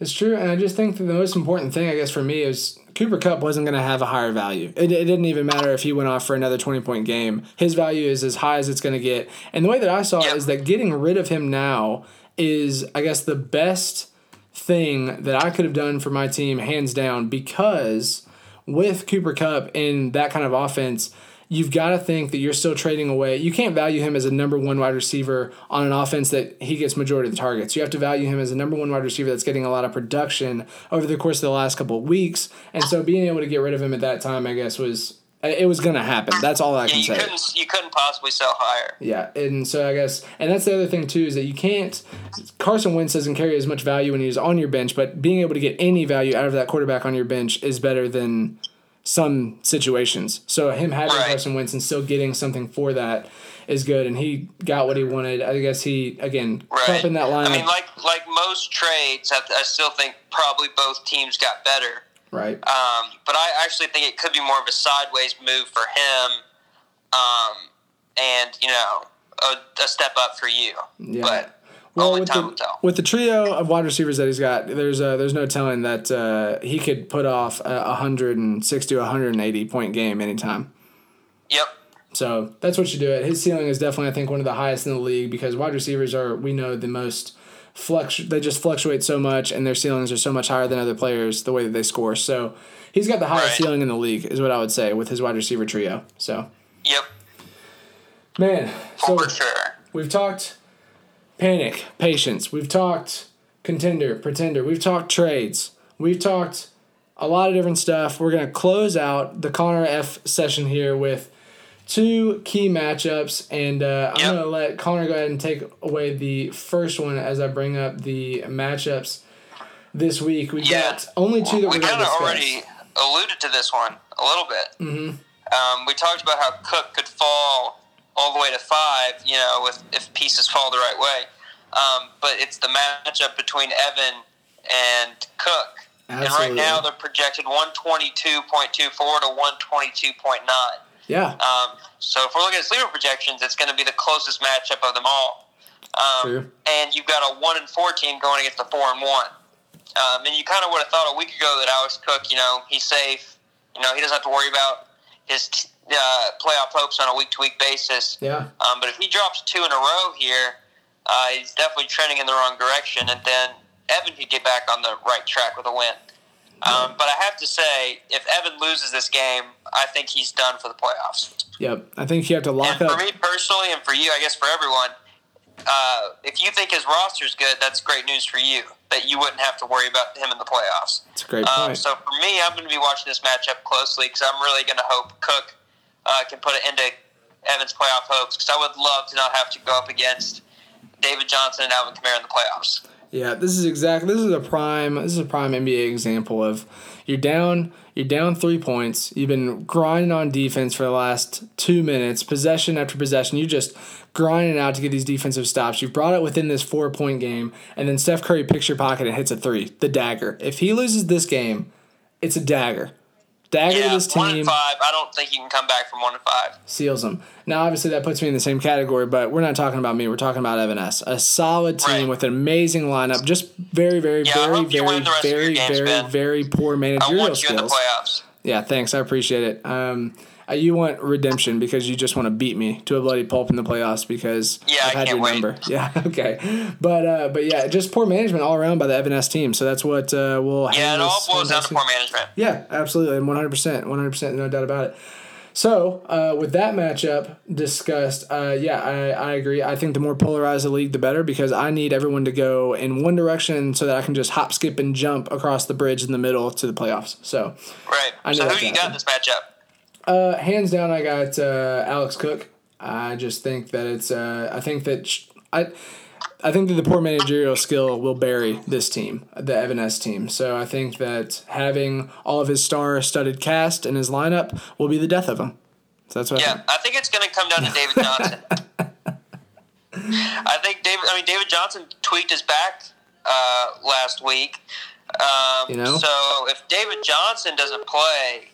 Uh, I would be a little bit worried there um, yeah. because if he doesn't play, he's going to have to throw in – I guess he could throw in Sanders at the flex and move up Henry.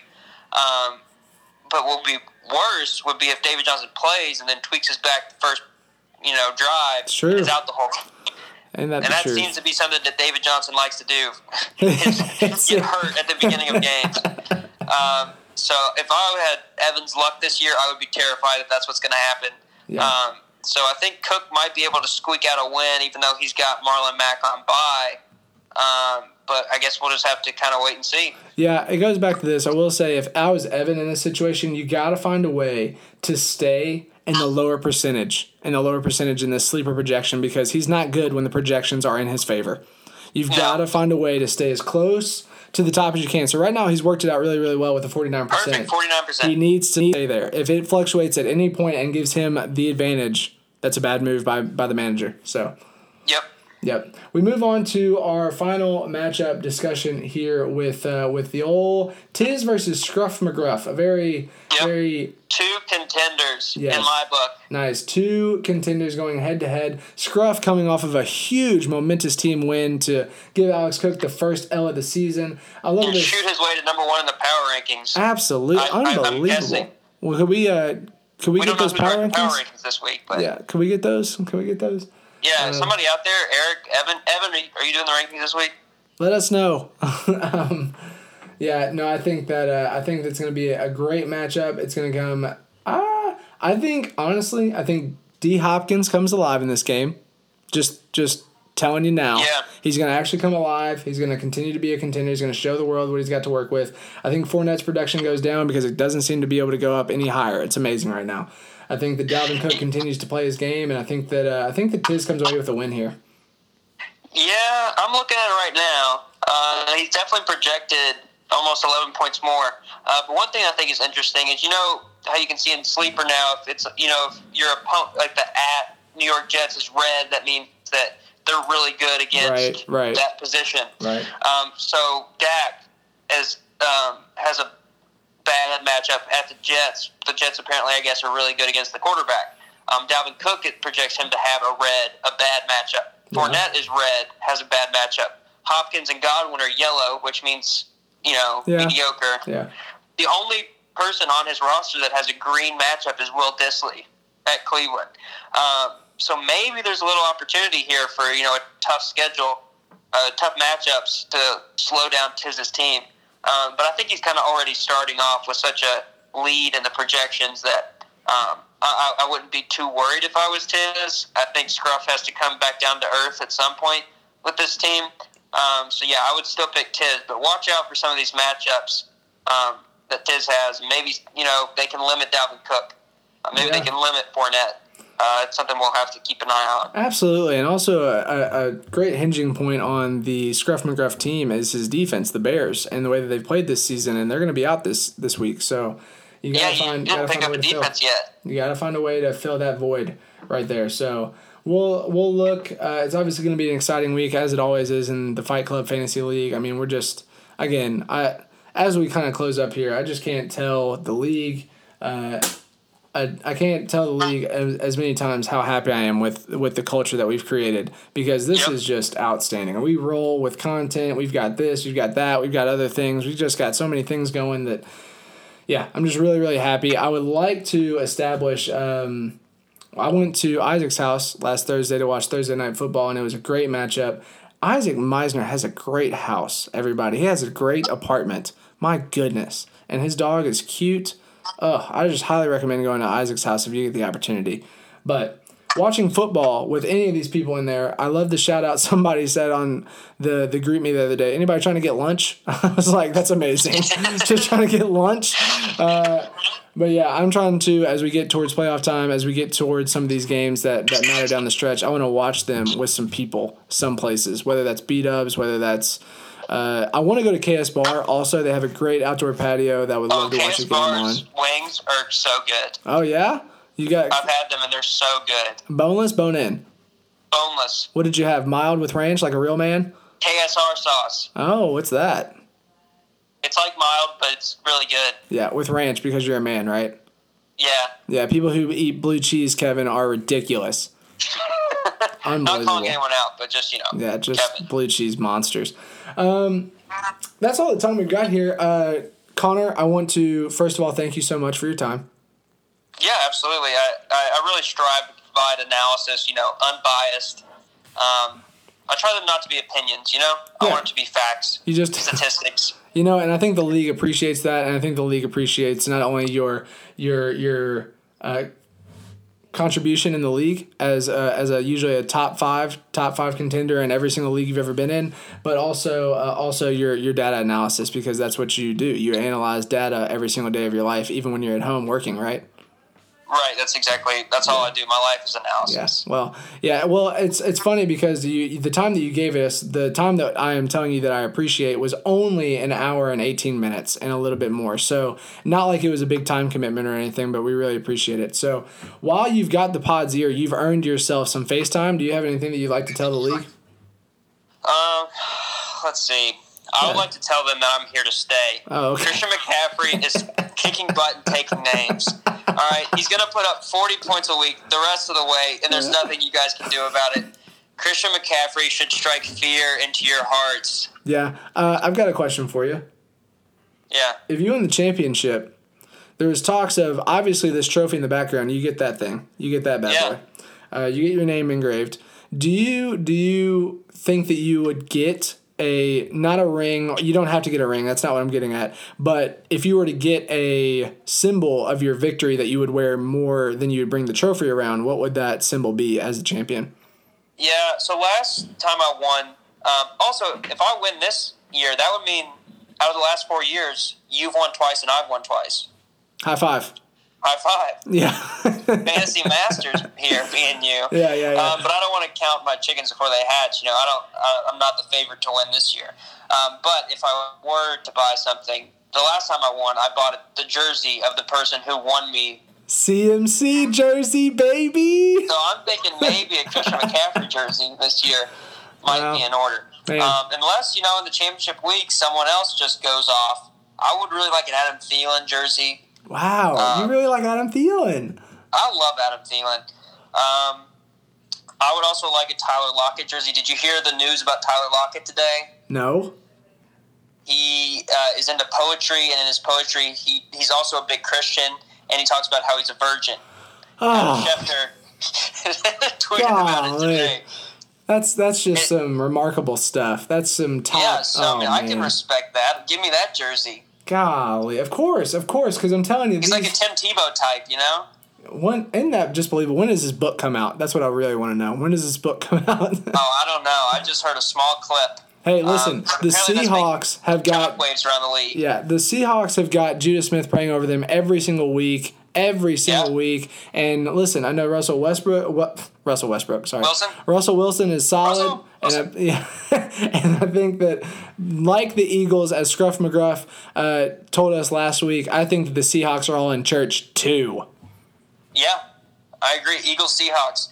Uh, can those both be in the yeah, Super Bowl? I don't know. I was going to say Super Bowl bound, baby. uh, no, they're both N F C. They yeah. can't be in the Super Bowl. N F C Championship. Holler at me. N F C Championship. There Eagles, Seahawks. Man, all right, that's great. Well, uh, you heard it here first. Connor's uh, Connor's contribution to himself after he wins the league, if he wins the league, is going to be maybe another jersey.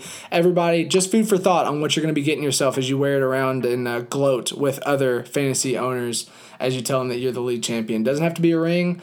Maybe somebody could get a jacket. Doesn't have to be – you just get what you want. So, yeah, there it is. Um, Nothing to rub it in everyone else's face. Exactly, exactly, exactly. So, yeah, Connor, thanks again. We're going to be ending not only our conversation, but we're going to be ending our segment on the pod. Uh, I love you dearly, and I will speak to you soon. Oh, I love you so much. Can't wait to see you soon. All right, see you, bud. See ya. Hey, where the f*** are my hard-boiled eggs?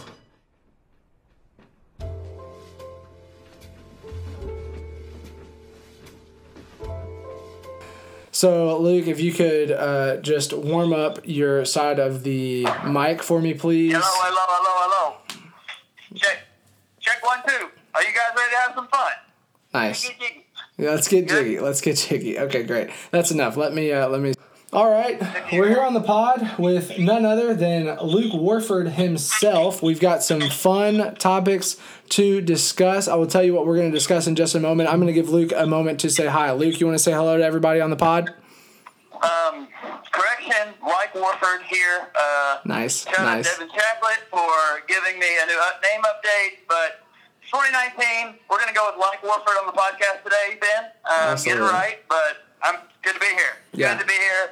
Exciting things to talk about. Good, good content, but it's going to be a little different. Yeah, exactly. So, as Luke alluded to, we are going to be talking about not fantasy football in this pod. We're actually going to be discussing the mascot suit. And a bunch of you guys are like, wow, we're going to talk about the mascot suit on the pod. And the reason why it's important is because it's your punishment. For guys like me, for guys like Mark, for guys like Evan S. in the bottom tier of the league, it's very important for us to begin to get an understanding as to what this is going to look like for the loser.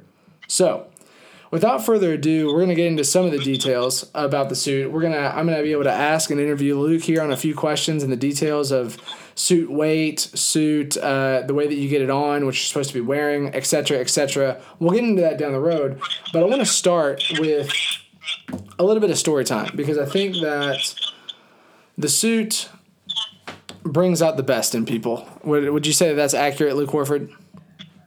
We we can we can say it brings up the best in people. I do want to acknowledge the fact that you just said that we're going to talk about this mascotting thing and the punishment, and yet I have to come to the realization that what is our league punishment is actually my job. So, there's that. We'll say that this is a punishment for most people. This is how I get paid and I make money for me personally. But, yes, this is a, we're going to get into some good details about the suit. And honestly, a story that many people may have heard, but it's worth telling again. And that is about Ben Pompelli going out with me in this Jiggy mascot suit and his first experience and his encounter with this massive fur suit thing that we are going to be punished by. Yeah, absolutely. I'll get into the details uh, quickly. I was a little nervous at the start. It was my first show of uh, of all time, and I was really excited to make a couple hundred bucks. If you're interested in being a Jiggy, uh, doing the Jiggy routine, then you can make one hundred dollars for every single show that you do, unless they've changed the prices. Yeah, uh, call me, five oh two, five nine eight, one five four nine.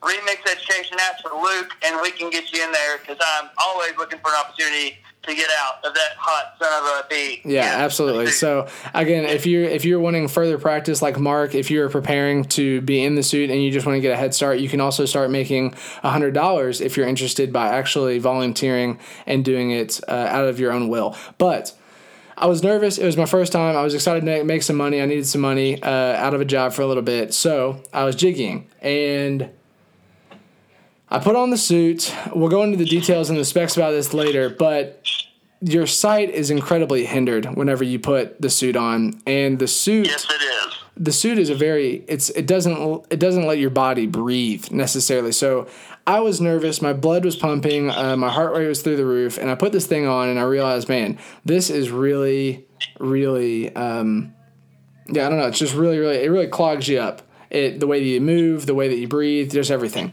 But that's not the point. What was the point was that me and Luke had rehearsed a whole entire show together. He'd given me the details and told me exactly what I was supposed to do. But due to the suit and due to my nervousness, um, I put the suit on, and essentially it was like I forgot everything that I was possibly doing. It goes on to the kids in the routine start to chant out Jiggy's name, and he's supposed to come running out with slingshot guns and spray them, high-five them, do a dance routine that ends in a booty-shaking thing that we kind of deem inappropriate so that we can kind of move on to the next segment and make fun of Jiggy in the process. But exactly what happened is, is if you haven't heard it yet, then you're going to hear it right now, is that I put the suit on, I got excited, Jiggy, Jiggy, Jiggy, all the kids are going, and I, heads on, everything is good to go. I got the slingshot guns ready, and I come running out super excited, and I forgot that we were on like a six-foot stage. And I go face first into not a crowd of people, into just straight, if you can imagine, tile gymnasium floor. Just absolutely head first. It was the most amazing thing that I've ever experienced to this day in the in the game of life. In life game itself. Of life. Let me let me just stop there. It is the most hilarious thing watching Ben Pompelli run out in a mascot suit and eat it, face plant, yeah. Fall on his kneecaps. In front of six hundred people off an eight-foot stage. Yeah, it was continue, continue. eight-foot, six-foot. All that we know is very, very high. My ankle, my knees, my elbow, my uh, my wrist, all of them hurt because I literally forgot that the stage was that high. So my first step was out off of a stage that I thought was ground. So if you've ever seen someone just faceplant, complete surprise, that's exactly what happened, and it was just really, really high up. So I did that, and I don't remember much after it, but Luke has told me before that the slingshot guns there hit the ground and they shoot out, and I don't waste a second to get up and start like freaking out because I'm freaking out inside. So I freak out by dancing and giving high fives and patting kids on the head and just like being all out in the suit. And the thing is that you don't make noise. So here I am internally absolutely losing my mind and touching all these like kids' heads and patting them and giving high fives and running all around. I'm freaking out. I'm freaking out, but I'm not saying anything, and it's all internal. And so eventually I settle down and it's time to dance. So I've been freaking out. I fall off a freaking stage. I'm running around. My heart rate is through my freaking brain. And I realize in the middle of this dance, holy crap, I can't breathe. Like, I'm going to die. I'm going to die in this suit. This is it. Because I just was breathing so heavy and I wasn't thinking, and I was just trying to breathe through this little vent in the suit, and I was just losing my mind. So, um, that was, that was my, that was my problem. That was my issue. The rest of the show went by pretty smoothly as far as like me getting myself under control and actually following the script. But the very, very start was, uh, it was a panic attack of sorts. And it was an absolute disaster in every every way. So, and, and in every way, it was a disaster for Ben. But I will say it was the most enjoyable experience in two years and about six months of working for Remix. I wish you guys could have been there to see it. But the funny thing is, we can you can literally picture it happening. Um, yeah. yeah, and can you imagine being a kid on the front row that's supposed to get shot with silly string, and you get groomed and petted by a green alien's hand instead. So it was quite the uh, quite the disaster for, for Ben. And he forgot the, the most important part is the booty shake. Booty shake is a big deal. And we, we train people how to do a booty shake in this mascot suit, because this suit, as we're going to get into, it's it's big and it's hot, and you really got to know how to work it. Right. Like, as, as a good mascot, you got to know how to work the suit. There's like mascots, which is basically you like you know dressing up for Halloween mascots, and then for us, there's like, no, you're getting paid to mascot. You better do this right. Yeah. And uh, Ben just totally botched it. Forgot to do the booty shake. The kids were thrown off. I was thrown off. And uh, yeah, I just I just laughed for yeah. like ten minutes on is it, the stage. Uh, yeah, is it true? You weren't even trying to hide it. You were literally just like, I'm just laughing because this is so funny. I can't even. Like, you were just laughing. You didn't even say things at the first. You were just like, he just fell off the stage. I'm laughing out loud on the microphone right now. Yes, yes, it was it was it was quite it was quite the treat for me. Um, but like I said, the worst day for Ben. In the same way, for you guys, punishment to get in the suit, whoever's going to be last place. I know last year it would have been me, but I think I'm turning over a new leaf this year. I don't think I'm going to get in there. Um, but yeah. for somebody, that what is you're going to be your punishment is yeah, it's my way to eat. So I'm not going to look down upon it too much, but I'm going to tell you it's pretty it's pretty miserable, it's pretty yeah. miserable at times. Luke, you've been in the suit in a in a similar situation as to what our punishment is they're going to be doing. You actually said that you ran a five K. Could you tell us a little bit about your five K, which, again, can we measure out what is a five K? How many? Um, it's a one K five times. What? Okay, all right, okay, all right, I get it. I don't even I, know what one K is. Yeah, I don't know. Two and a half miles, I think this would be like an Eric, Eric J. question. Okay, um, I think he good. runs a lot. But yeah. I'm thinking like maybe two. And a half okay. miles. I'm not exactly sure. But That's all yeah, right. But tell I, us about I your experience. I completed the full five K immediately into a forty-five minute show without taking the head off one time. And um, that's probably like, I'm pretty sure that I experienced hell. Like, I went down there for a little bit and hung out, and then I came back to earth and, yeah. and realized that there's nothing worse than being stuck in a suit that long. five K, three point one miles. I've got it. There you go. So there, there it is, folks. I can do it. I can definitely do I can do it. I think you guys can do a mile. I definitely think everybody can pull it off, but I don't think it's going to be easy. Uh, I don't think it's something that needs to be overlooked. No. So. I think I think you're absolutely right. Is there was there any point in the five K that you um, that you thought you were going to pass out? Um, the whole time. The whole time okay. because it wasn't just a five K. It was a five K on uh, the middle of June. Oh. On about a ninety-five degree day, oh. uh, has zero water source, and has been already talked about the, the area of your breathing room in this suit that you guys, somebody is going to get the pleasure of trying on. Yeah, is about is about two two inches, and it's the two inches where you can breathe is covered by um, this material that's about as thin as cardboard that you get a breathe through. So, given given yeah. those two things, it just makes it just makes it tough to be in here. But I didn't die. My body was kind of conditioned to it. But good thing, good thing football season doesn't run in the summer, because we may have, we may have to have like paramedic on hand if it was a summer thing. I but think cold you're weather, right. This thing's gonna make you nice and cozy, and so uh, that that is a perk. That is a pro for whoever this punishment is, to ease it up a little bit. Yeah, you're at least gonna be warm. You're gonna be warm. That's fair. That's fair. That's great. That's great. So we know that people have been through a lot worse, so we shouldn't be too scared, but the reality is it is going to suck. So as we move forward, I want to talk about the I want to talk about the specs. I want to talk about the specs. So Luke is going to be our specialist on the suit because, as he said before, I mean, this is his his life in a in a sense. So Luke, could you could you tell us maybe what the weight, what we're going to be putting on that day when you come when you come to the realization that you're the worst in the league, you're going to be punished. You, I just want you to put your mind there. Like, get there. Everybody, as yeah, you're listening, okay. think. You just lost the season, or you lost in the championship round of the loser's bracket. What kind of weight am I going to be putting on my body as I put this suit on me? Yes, I, I can picture myself there, because that was me yeah. not yeah. only a year ago.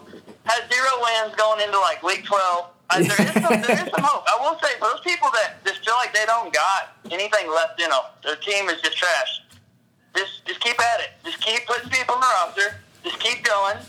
Just keep checking the waiver wires, because every now and then there's a little bit of joy at right. the end of the tunnel. And mine was beating the championship winner, Benjamin Pompelli himself, last year, That's giving right. him his first L. And That's so right. there's hope. There's hope for those people that are at the bottom of the barrel, but like I said, the time the time to perform is now. And there is a way. Like you said, there's a way to this, and it's actually forty pounds. forty pounds. Of green fur that does not breathe well. It actually absorbs all the heat, and it, it kind of keeps it in like a heating blanket. Oh, perfect. Um, and so, yeah, if you can just imagine just turning a heating blanket on and then wrapping yourself up in, like, saran wrap, and then just kind of hanging out in the in the heating blanket for a really long time, but having a two-inch window to breathe out of, that's kind of the weight that we're talking about. So forty pounds of fur, and then in addition to the forty pounds of fur, you got a head. And this head is a baseball helmet that's got about five pounds of oh, wow. foam wrapped around it that's yeah. also covered in fur. So you're strapping, your you're, you're strapping it around your chin, right? Like a baseball helmet, like yep. uh, like a football helmet. Like a you football got, helmet. Yeah. You got a chin strap. It kind of keeps that baby secure yeah. on your head.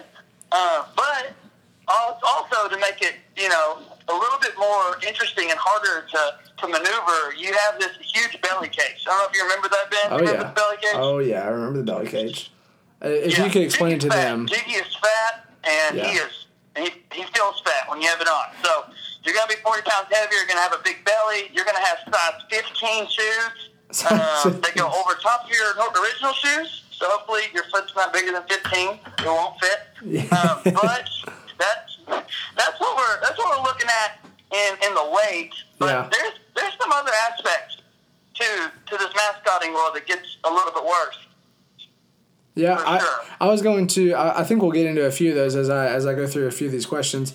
Um, The suit, if I remember correctly, is a one-size-fit-all, correct?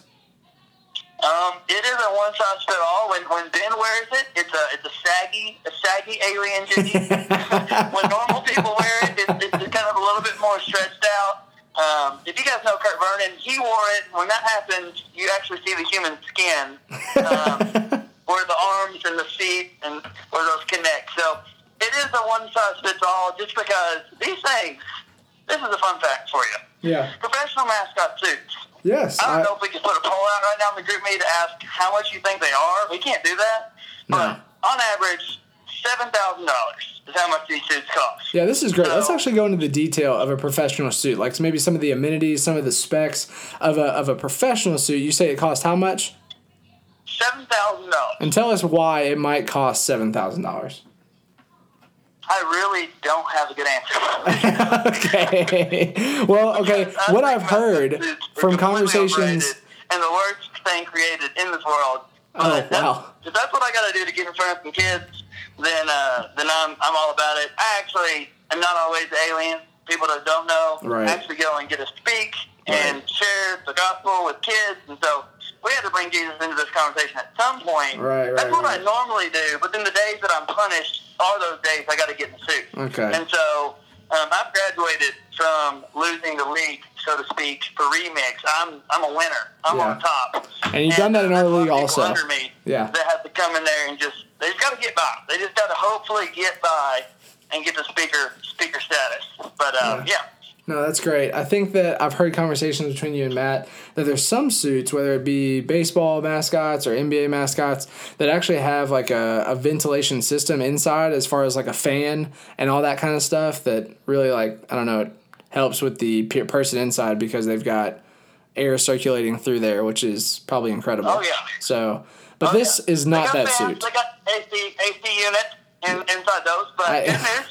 People, we do not. We yeah. do not have that. We don't have anything close to like that. There's a built-in heater on the entire suit for you, just so it will get you nice and warmed up and on the verge of a heat stroke almost immediately. So yeah. that's, that's what we're looking for. Yeah. As we alluded to earlier, I think that it is interesting if you can imagine a suit that does in some degree fit Kurt Vernon, it will also fit you. So like as Luke said, a very, very baggy suit for the smaller people in this group, and then, you know, maybe a more average suit for the taller people. It's just a very interesting dynamic whenever you're walk you're like running or walking and you have about a foot worth of leg just flopping around on your shin. So it's it's interesting. Uh question for you, Luke, here is how would you gauge the overall breathability of the suit? Now, before you answer, we're going to be running a mile. I want to talk about, like, we've talked about this green fur. There's, there's, there's just, if you were to rate the ventilation system on this suit from one being the worst to ten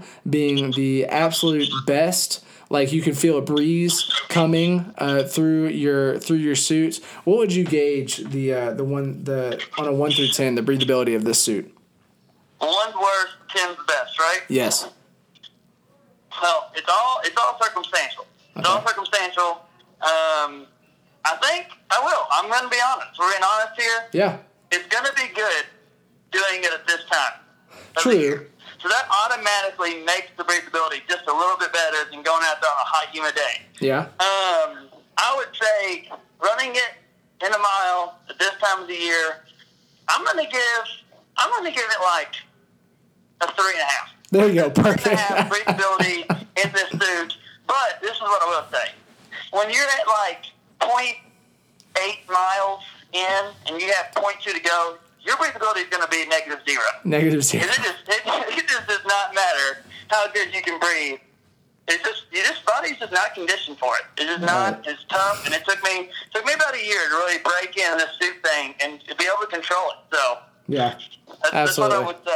Um, yeah, I think that's good. I think that I would agree that it, with all of the good things going for it, for you to only rate it a three, maybe a three and a half in the seasonal, it just goes to show how there's no breeze getting through there. You're just not going to be feeling any of that, and your breathing is going to be very, very hindered. So, uh, yeah, I'm excited. I think that it's going to be. I think it's going to be great. I think that there's. You mentioned the shoes.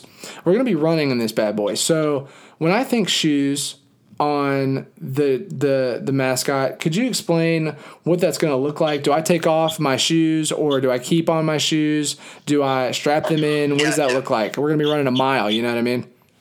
Yeah. You uh, you definitely keep on your shoes, and then you have shoes that go over top of shoes. So okay. basically what that is, is there's shoes that have foam around them, which, again, this is going to be more hot. It's going to make your feet smell really bad. I actually have shoes that are specifically for the mascot because I've ruined all my other shoes. Oh, wow. And getting yeah. in the mascot suit and getting out. So bring a bad pair of shoes for those people that are bottom of the league right now. If you think this is going to be you, bring some bring some lawn shoes and uh, they strap over and around your normal shoe. Mm-hmm. So um, that's nice, but let me tell you, it's awkward because it's like, it's kind of like running on the ground with um, those like flippers. I can't even think of the words like right flippers, now. The ones One that you swim with. That all the scuba divers use? Yes, yes. There you go. Scuba fin. It's yeah. like walking on a deck with scuba fin. So if you're ever going to do that, it's pretty hard. I'm not going to lie. There's been a few times in my show. I'm running out. I'm excited, like Ben.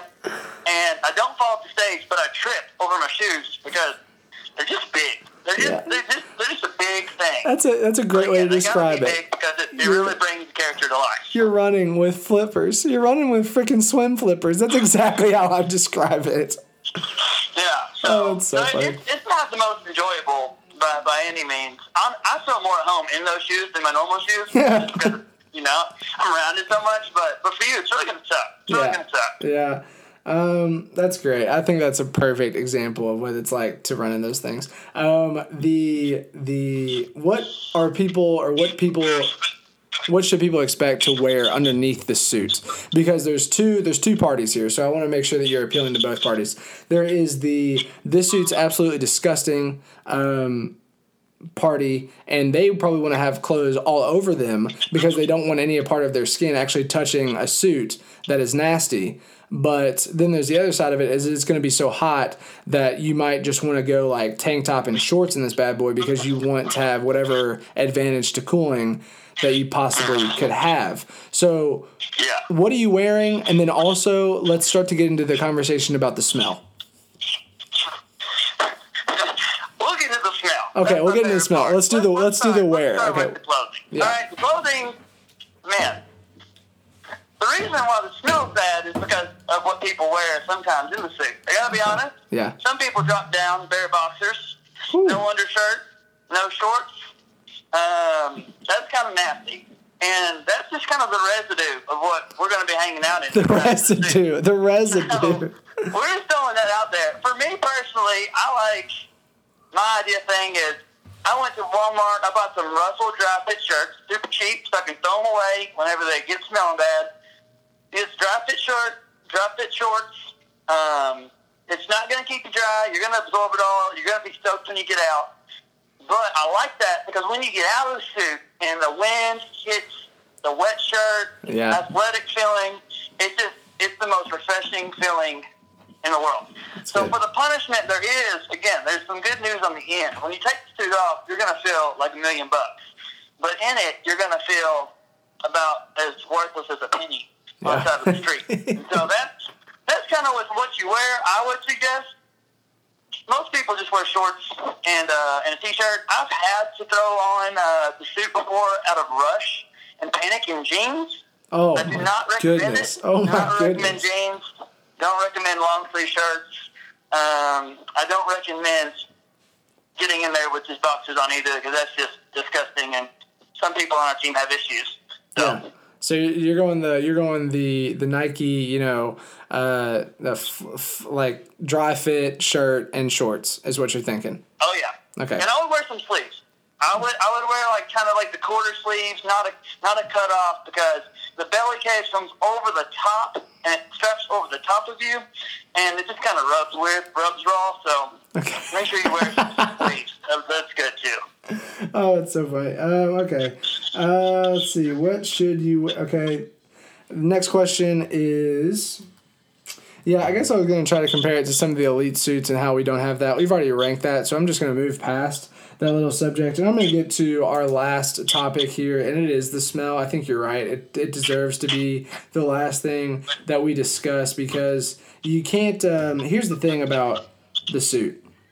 You have to breathe. Am I right? You have to breathe. There's no there's no oxygen intake inside the suit, correct? Uh, I mean, it, yeah. In life, you have to breathe because if you don't, exactly. You die, so, Very good yeah, point. So because you're required to breathe in this planet we call Earth, the smell is what I find to be the most hindering aspect of the suit. Could you could you try to describe the smell to us in some way? Well, we'll just, we'll just start off the conversation, but I, I think I could write a book. Okay. I think I could literally write a book with multiple chapters about the smell. It's so good. Of Jiggy. Yeah. Um, I come home. Just to preface this, I come home, and after a day on the job at the school with the suit, my wife immediately says, take the clothes, put them in the, put them in the hamper. Put them in the trash. You smell like Jiggy. Yeah, put them so, in the trash, throw them away, burn them. Yeah, yeah. Throw them away, burn them, and then never bring them back. Yeah. So the smell, pardon pardon my, my vocabulary, but it just smells like Ah, like uh, rudeness. Let's be honest. It smells, it smells like worse than a butt. Like this, it is. It is terrible. Like it. I don't know. There's some terrible smells in this world, and this thing just smells worse than anything I've ever smelled. Um, I can be nice and maybe try to get you a clean suit, but even in that, yeah. we got that residue that I've been talking about. It's been cooking up and then storing up. These suits probably go. You know, it's been around five, six, seven years. So you just, you know, you just pack that stuff deep down in this forty pounds of fur, and it doesn't matter how clean that suit is; it's not clean. Yeah. Um. Yeah. So, so the smell, it just reeks. It, it's sour. Yeah. And it, there, uh, seriously, I, I think I'd rather walk into a bathroom while someone's taking a dump than hang out in this suit and run around in it. So that is that is the downfall of the job. You know, when I when I do this this these mascoting gigs, I just think about, man, I'm going to make a hundred dollars after this forty-five minutes. Right. And right. Allie's going to eat. You know, my wife, she's going to yeah. eat, so I can do this. But here's what here's the thing: the loser of this league isn't getting paid.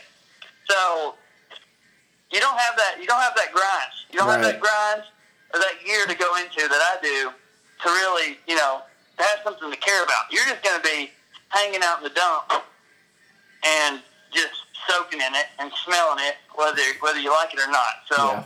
that's that's kind of the, the preface of what what the suit smells like. I mean, it's kind of like one of those things, you know, like whenever you try to like describe God, and you're just like, oh, there's there's just not words to describe yeah. how good He is.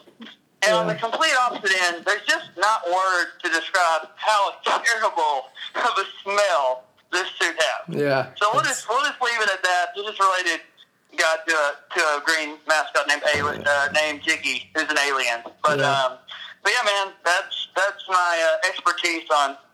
That's the smell, and I don't know how we can get rid of it. So yeah. It's probably just going to be hanging out. I think you're right. I think that there's, yeah, it's just something that you're going to have to embrace. Uh, I definitely, I, I've thought about it long and hard. I think it's a, it's a mildewy kind of sweaty smell. You just got to deal with it. I think you're right. I think it's absolutely terrible. Um, obviously, you get used to it within the first, I think, like maybe ten, fifteen minutes in the suit. Uh, so probably the whole entire mile that you're going to be running, you'll probably just be actually still aware of how bad it smells. You're not going to get used to it. You're just going to smell it. It's just going to be terrible. So yeah, yeah, yeah. really, really excited no, thought, for yeah. I'd like to give out some free advice here. Free advice for the loser of of the of the league. Yeah. And I guess are we doing are we doing two losers? Honestly, I don't know. I don't. I can't remember. So for all the pod people, just go through the group me and try to figure out what the conclusion was. But I guess it was like. Two losers, one for the tournament, one for the regular season, and both of them race. My recommendation would be that they race in like a, a sprint, like maybe a two hundred meter race, and then the loser has to run the mile. I don't know what our conclusion was, though. Yeah, that that just is asking for somebody to die, whoever loses. But yeah. Here's my piece of advice anyway. Um, if you're running a mile, this is a freebie, free of charge. Yeah, pro bono. If you ever read the story, Tortoise and the Hare, great. If not, you need to go, go buy it, childhood book, and read it. My advice to whoever gets in the suit, if you've never got in it, for your own health and your well-being, slow and steady will win the race. So if you're racing against somebody else in this mascot suit, your tendency is going to want to take off and get that lead. But my word of advice for all, for, for everybody, is just get a good pace. You get a good, nice, soft pace because yeah, it's solid. You hit the half mile and you're just kind of trying to knock those little the little things off from point five to point six to point seven to point eight to get all the way up to that mile. It's going to start wearing on you. Yeah. So that that's the free the free advice that I'm going to give out. Man, don't know if I needed to do that or not, but I'm just trying to be a little. No, I love it. I think that's uh, I think that's an astute observation from someone with as much skill as you have in the game. Uh, I wanted to ask if we're going to have two people. Uh, obviously, we have two Jiggies. Like, that's a thing. But you mentioned a clown suit. Is that still on the table for for, for use? All right. So, didn't know we were bringing him into the top. Uh, I didn't know. I didn't know. Clown. I didn't know. There's a clown. He's, he's pedophile-ish.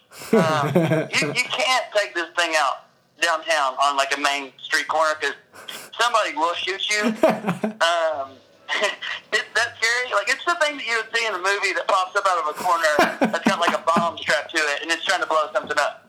This clown is hideous. It's, it's purple. The breeze hole is a half of an inch, all right? Oh, oh. And it's got two big buck teeth. It's got bright green hair that goes up in a mohawk, and it's missing one eyeball. And uh, its feet look like horse hooves. And uh, it, it's got the belly. It's it's literally been sitting in a closet for over ten years. It was our first mascot. So it smells real nice. Yeah. Um, and his name is Ziggy, which is Jiggy's cousin. Can't make that up. This is real. His name is Ziggy, and he was the first mascot for Remix. Whenever Matt didn't have a mascot, he got it for free. That kind of describes the condition of, of him. He was a, he was a freebie. Um, if we're looking, if we're okay with two, and we are looking for a worse punishment, yes, I can promise the entire league, whoever gets in Ziggy will have a way worse experience than whoever gets in Jiggy. I can guarantee it and bet my life on it. Oh man, that's I'll just so leave good. It at that, and maybe we maybe we throw the poll, maybe we don't. Um, that's so funny. Yeah, I don't know. That's, that's, that's, so my, that's my thoughts on the clown. Um, yeah. Oh man, I love that. That's so great. All right, that is that is all that we have for the mascot discussion. Uh, Luke, man, I, I love you. I thank you for your time here, sharing your expertise with us. Um, while you've got all the ears to the to the podsters, what uh, do you, do you have anything you'd like to tell them? Whether it's Jiggy related, whether it's fantasy football related, whether it's personally related, do you have anything you'd like to tell them? Um, last last piece some advice. I know that Ben's probably already gone on like two and a half hours of this podcast, so you're definitely checked out if he's putting this mascoting portion at the ends, but it's okay. Yeah, my, yeah. my piece of advice is this. Today has been a day. It's been actually a sixteen-hour work day for me. I am currently wearing the mascot shirt face, the, the, the face of Jiggy on my shirt. Just got in from work. I was in Pike County, which there's nothing good in Pike County at yeah. all, ever. So I don't ever that, go there. I think that Cook could contest. Day, yeah. And I found myself on a phone at nine o'clock where I had to wake up at four o'clock to do a fantasy football podcast. Yeah. And yeah. if you were to ask me for all twenty-four years of my life if I'll ever do that, I would say there's no way. But I think what we have going here with this group of people, wow. this community, yeah. and all the content that's been put out, and yeah. the effort, is there's no place I'd rather be than right here on this phone wow. with B P, that's talking amazing. To all of our fantasy football people Woo. About the content of being a mascot. And so I'm glad that for these two and a half years of just misery and pain, I can do something useful with it. You know, like putting on this Spotify podcast, because obviously this podcast is going to change the world. Yeah, right. Uh, but that's, that's my advice. It's a sixteen-hour day, and I'm glad to be here. I really do love everyone in this group. Um, I know that's so kind of me to say, and I am. I'm going to say it. I'm. I'm feeling really good this year about my football team. Rightfully so. I don't know anything about football. You guys already know that, even though some people have sent me some trades that are pretty ridiculous out there that nice. I'm not going to accept.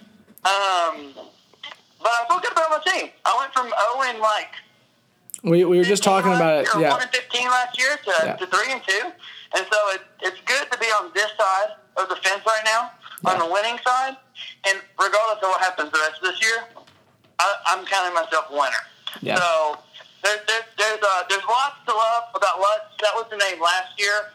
Um, and and then the last thing is you called me Luke the whole time, and my name is Mike Warford. Yeah. Just want to repeat that. Continue to call me Mike Warford for the rest of this year. Luke's gotten old the last twenty-four, so this year we're going to change stuff. Yeah, I love it. I love it. Well, we appreciate your time, Like Warford. Again, uh, if you if you want to get in the suit, feel free to call Like whenever you'd like. He he would love to, uh, well, call Like whenever you Luke, because he would really appreciate your time in the suit. Like, I love you, and uh, and I'll, wow. I'll talk to you soon. I'm going to hang up on this phone and conclude our podcast at the same time, if that's okay with you.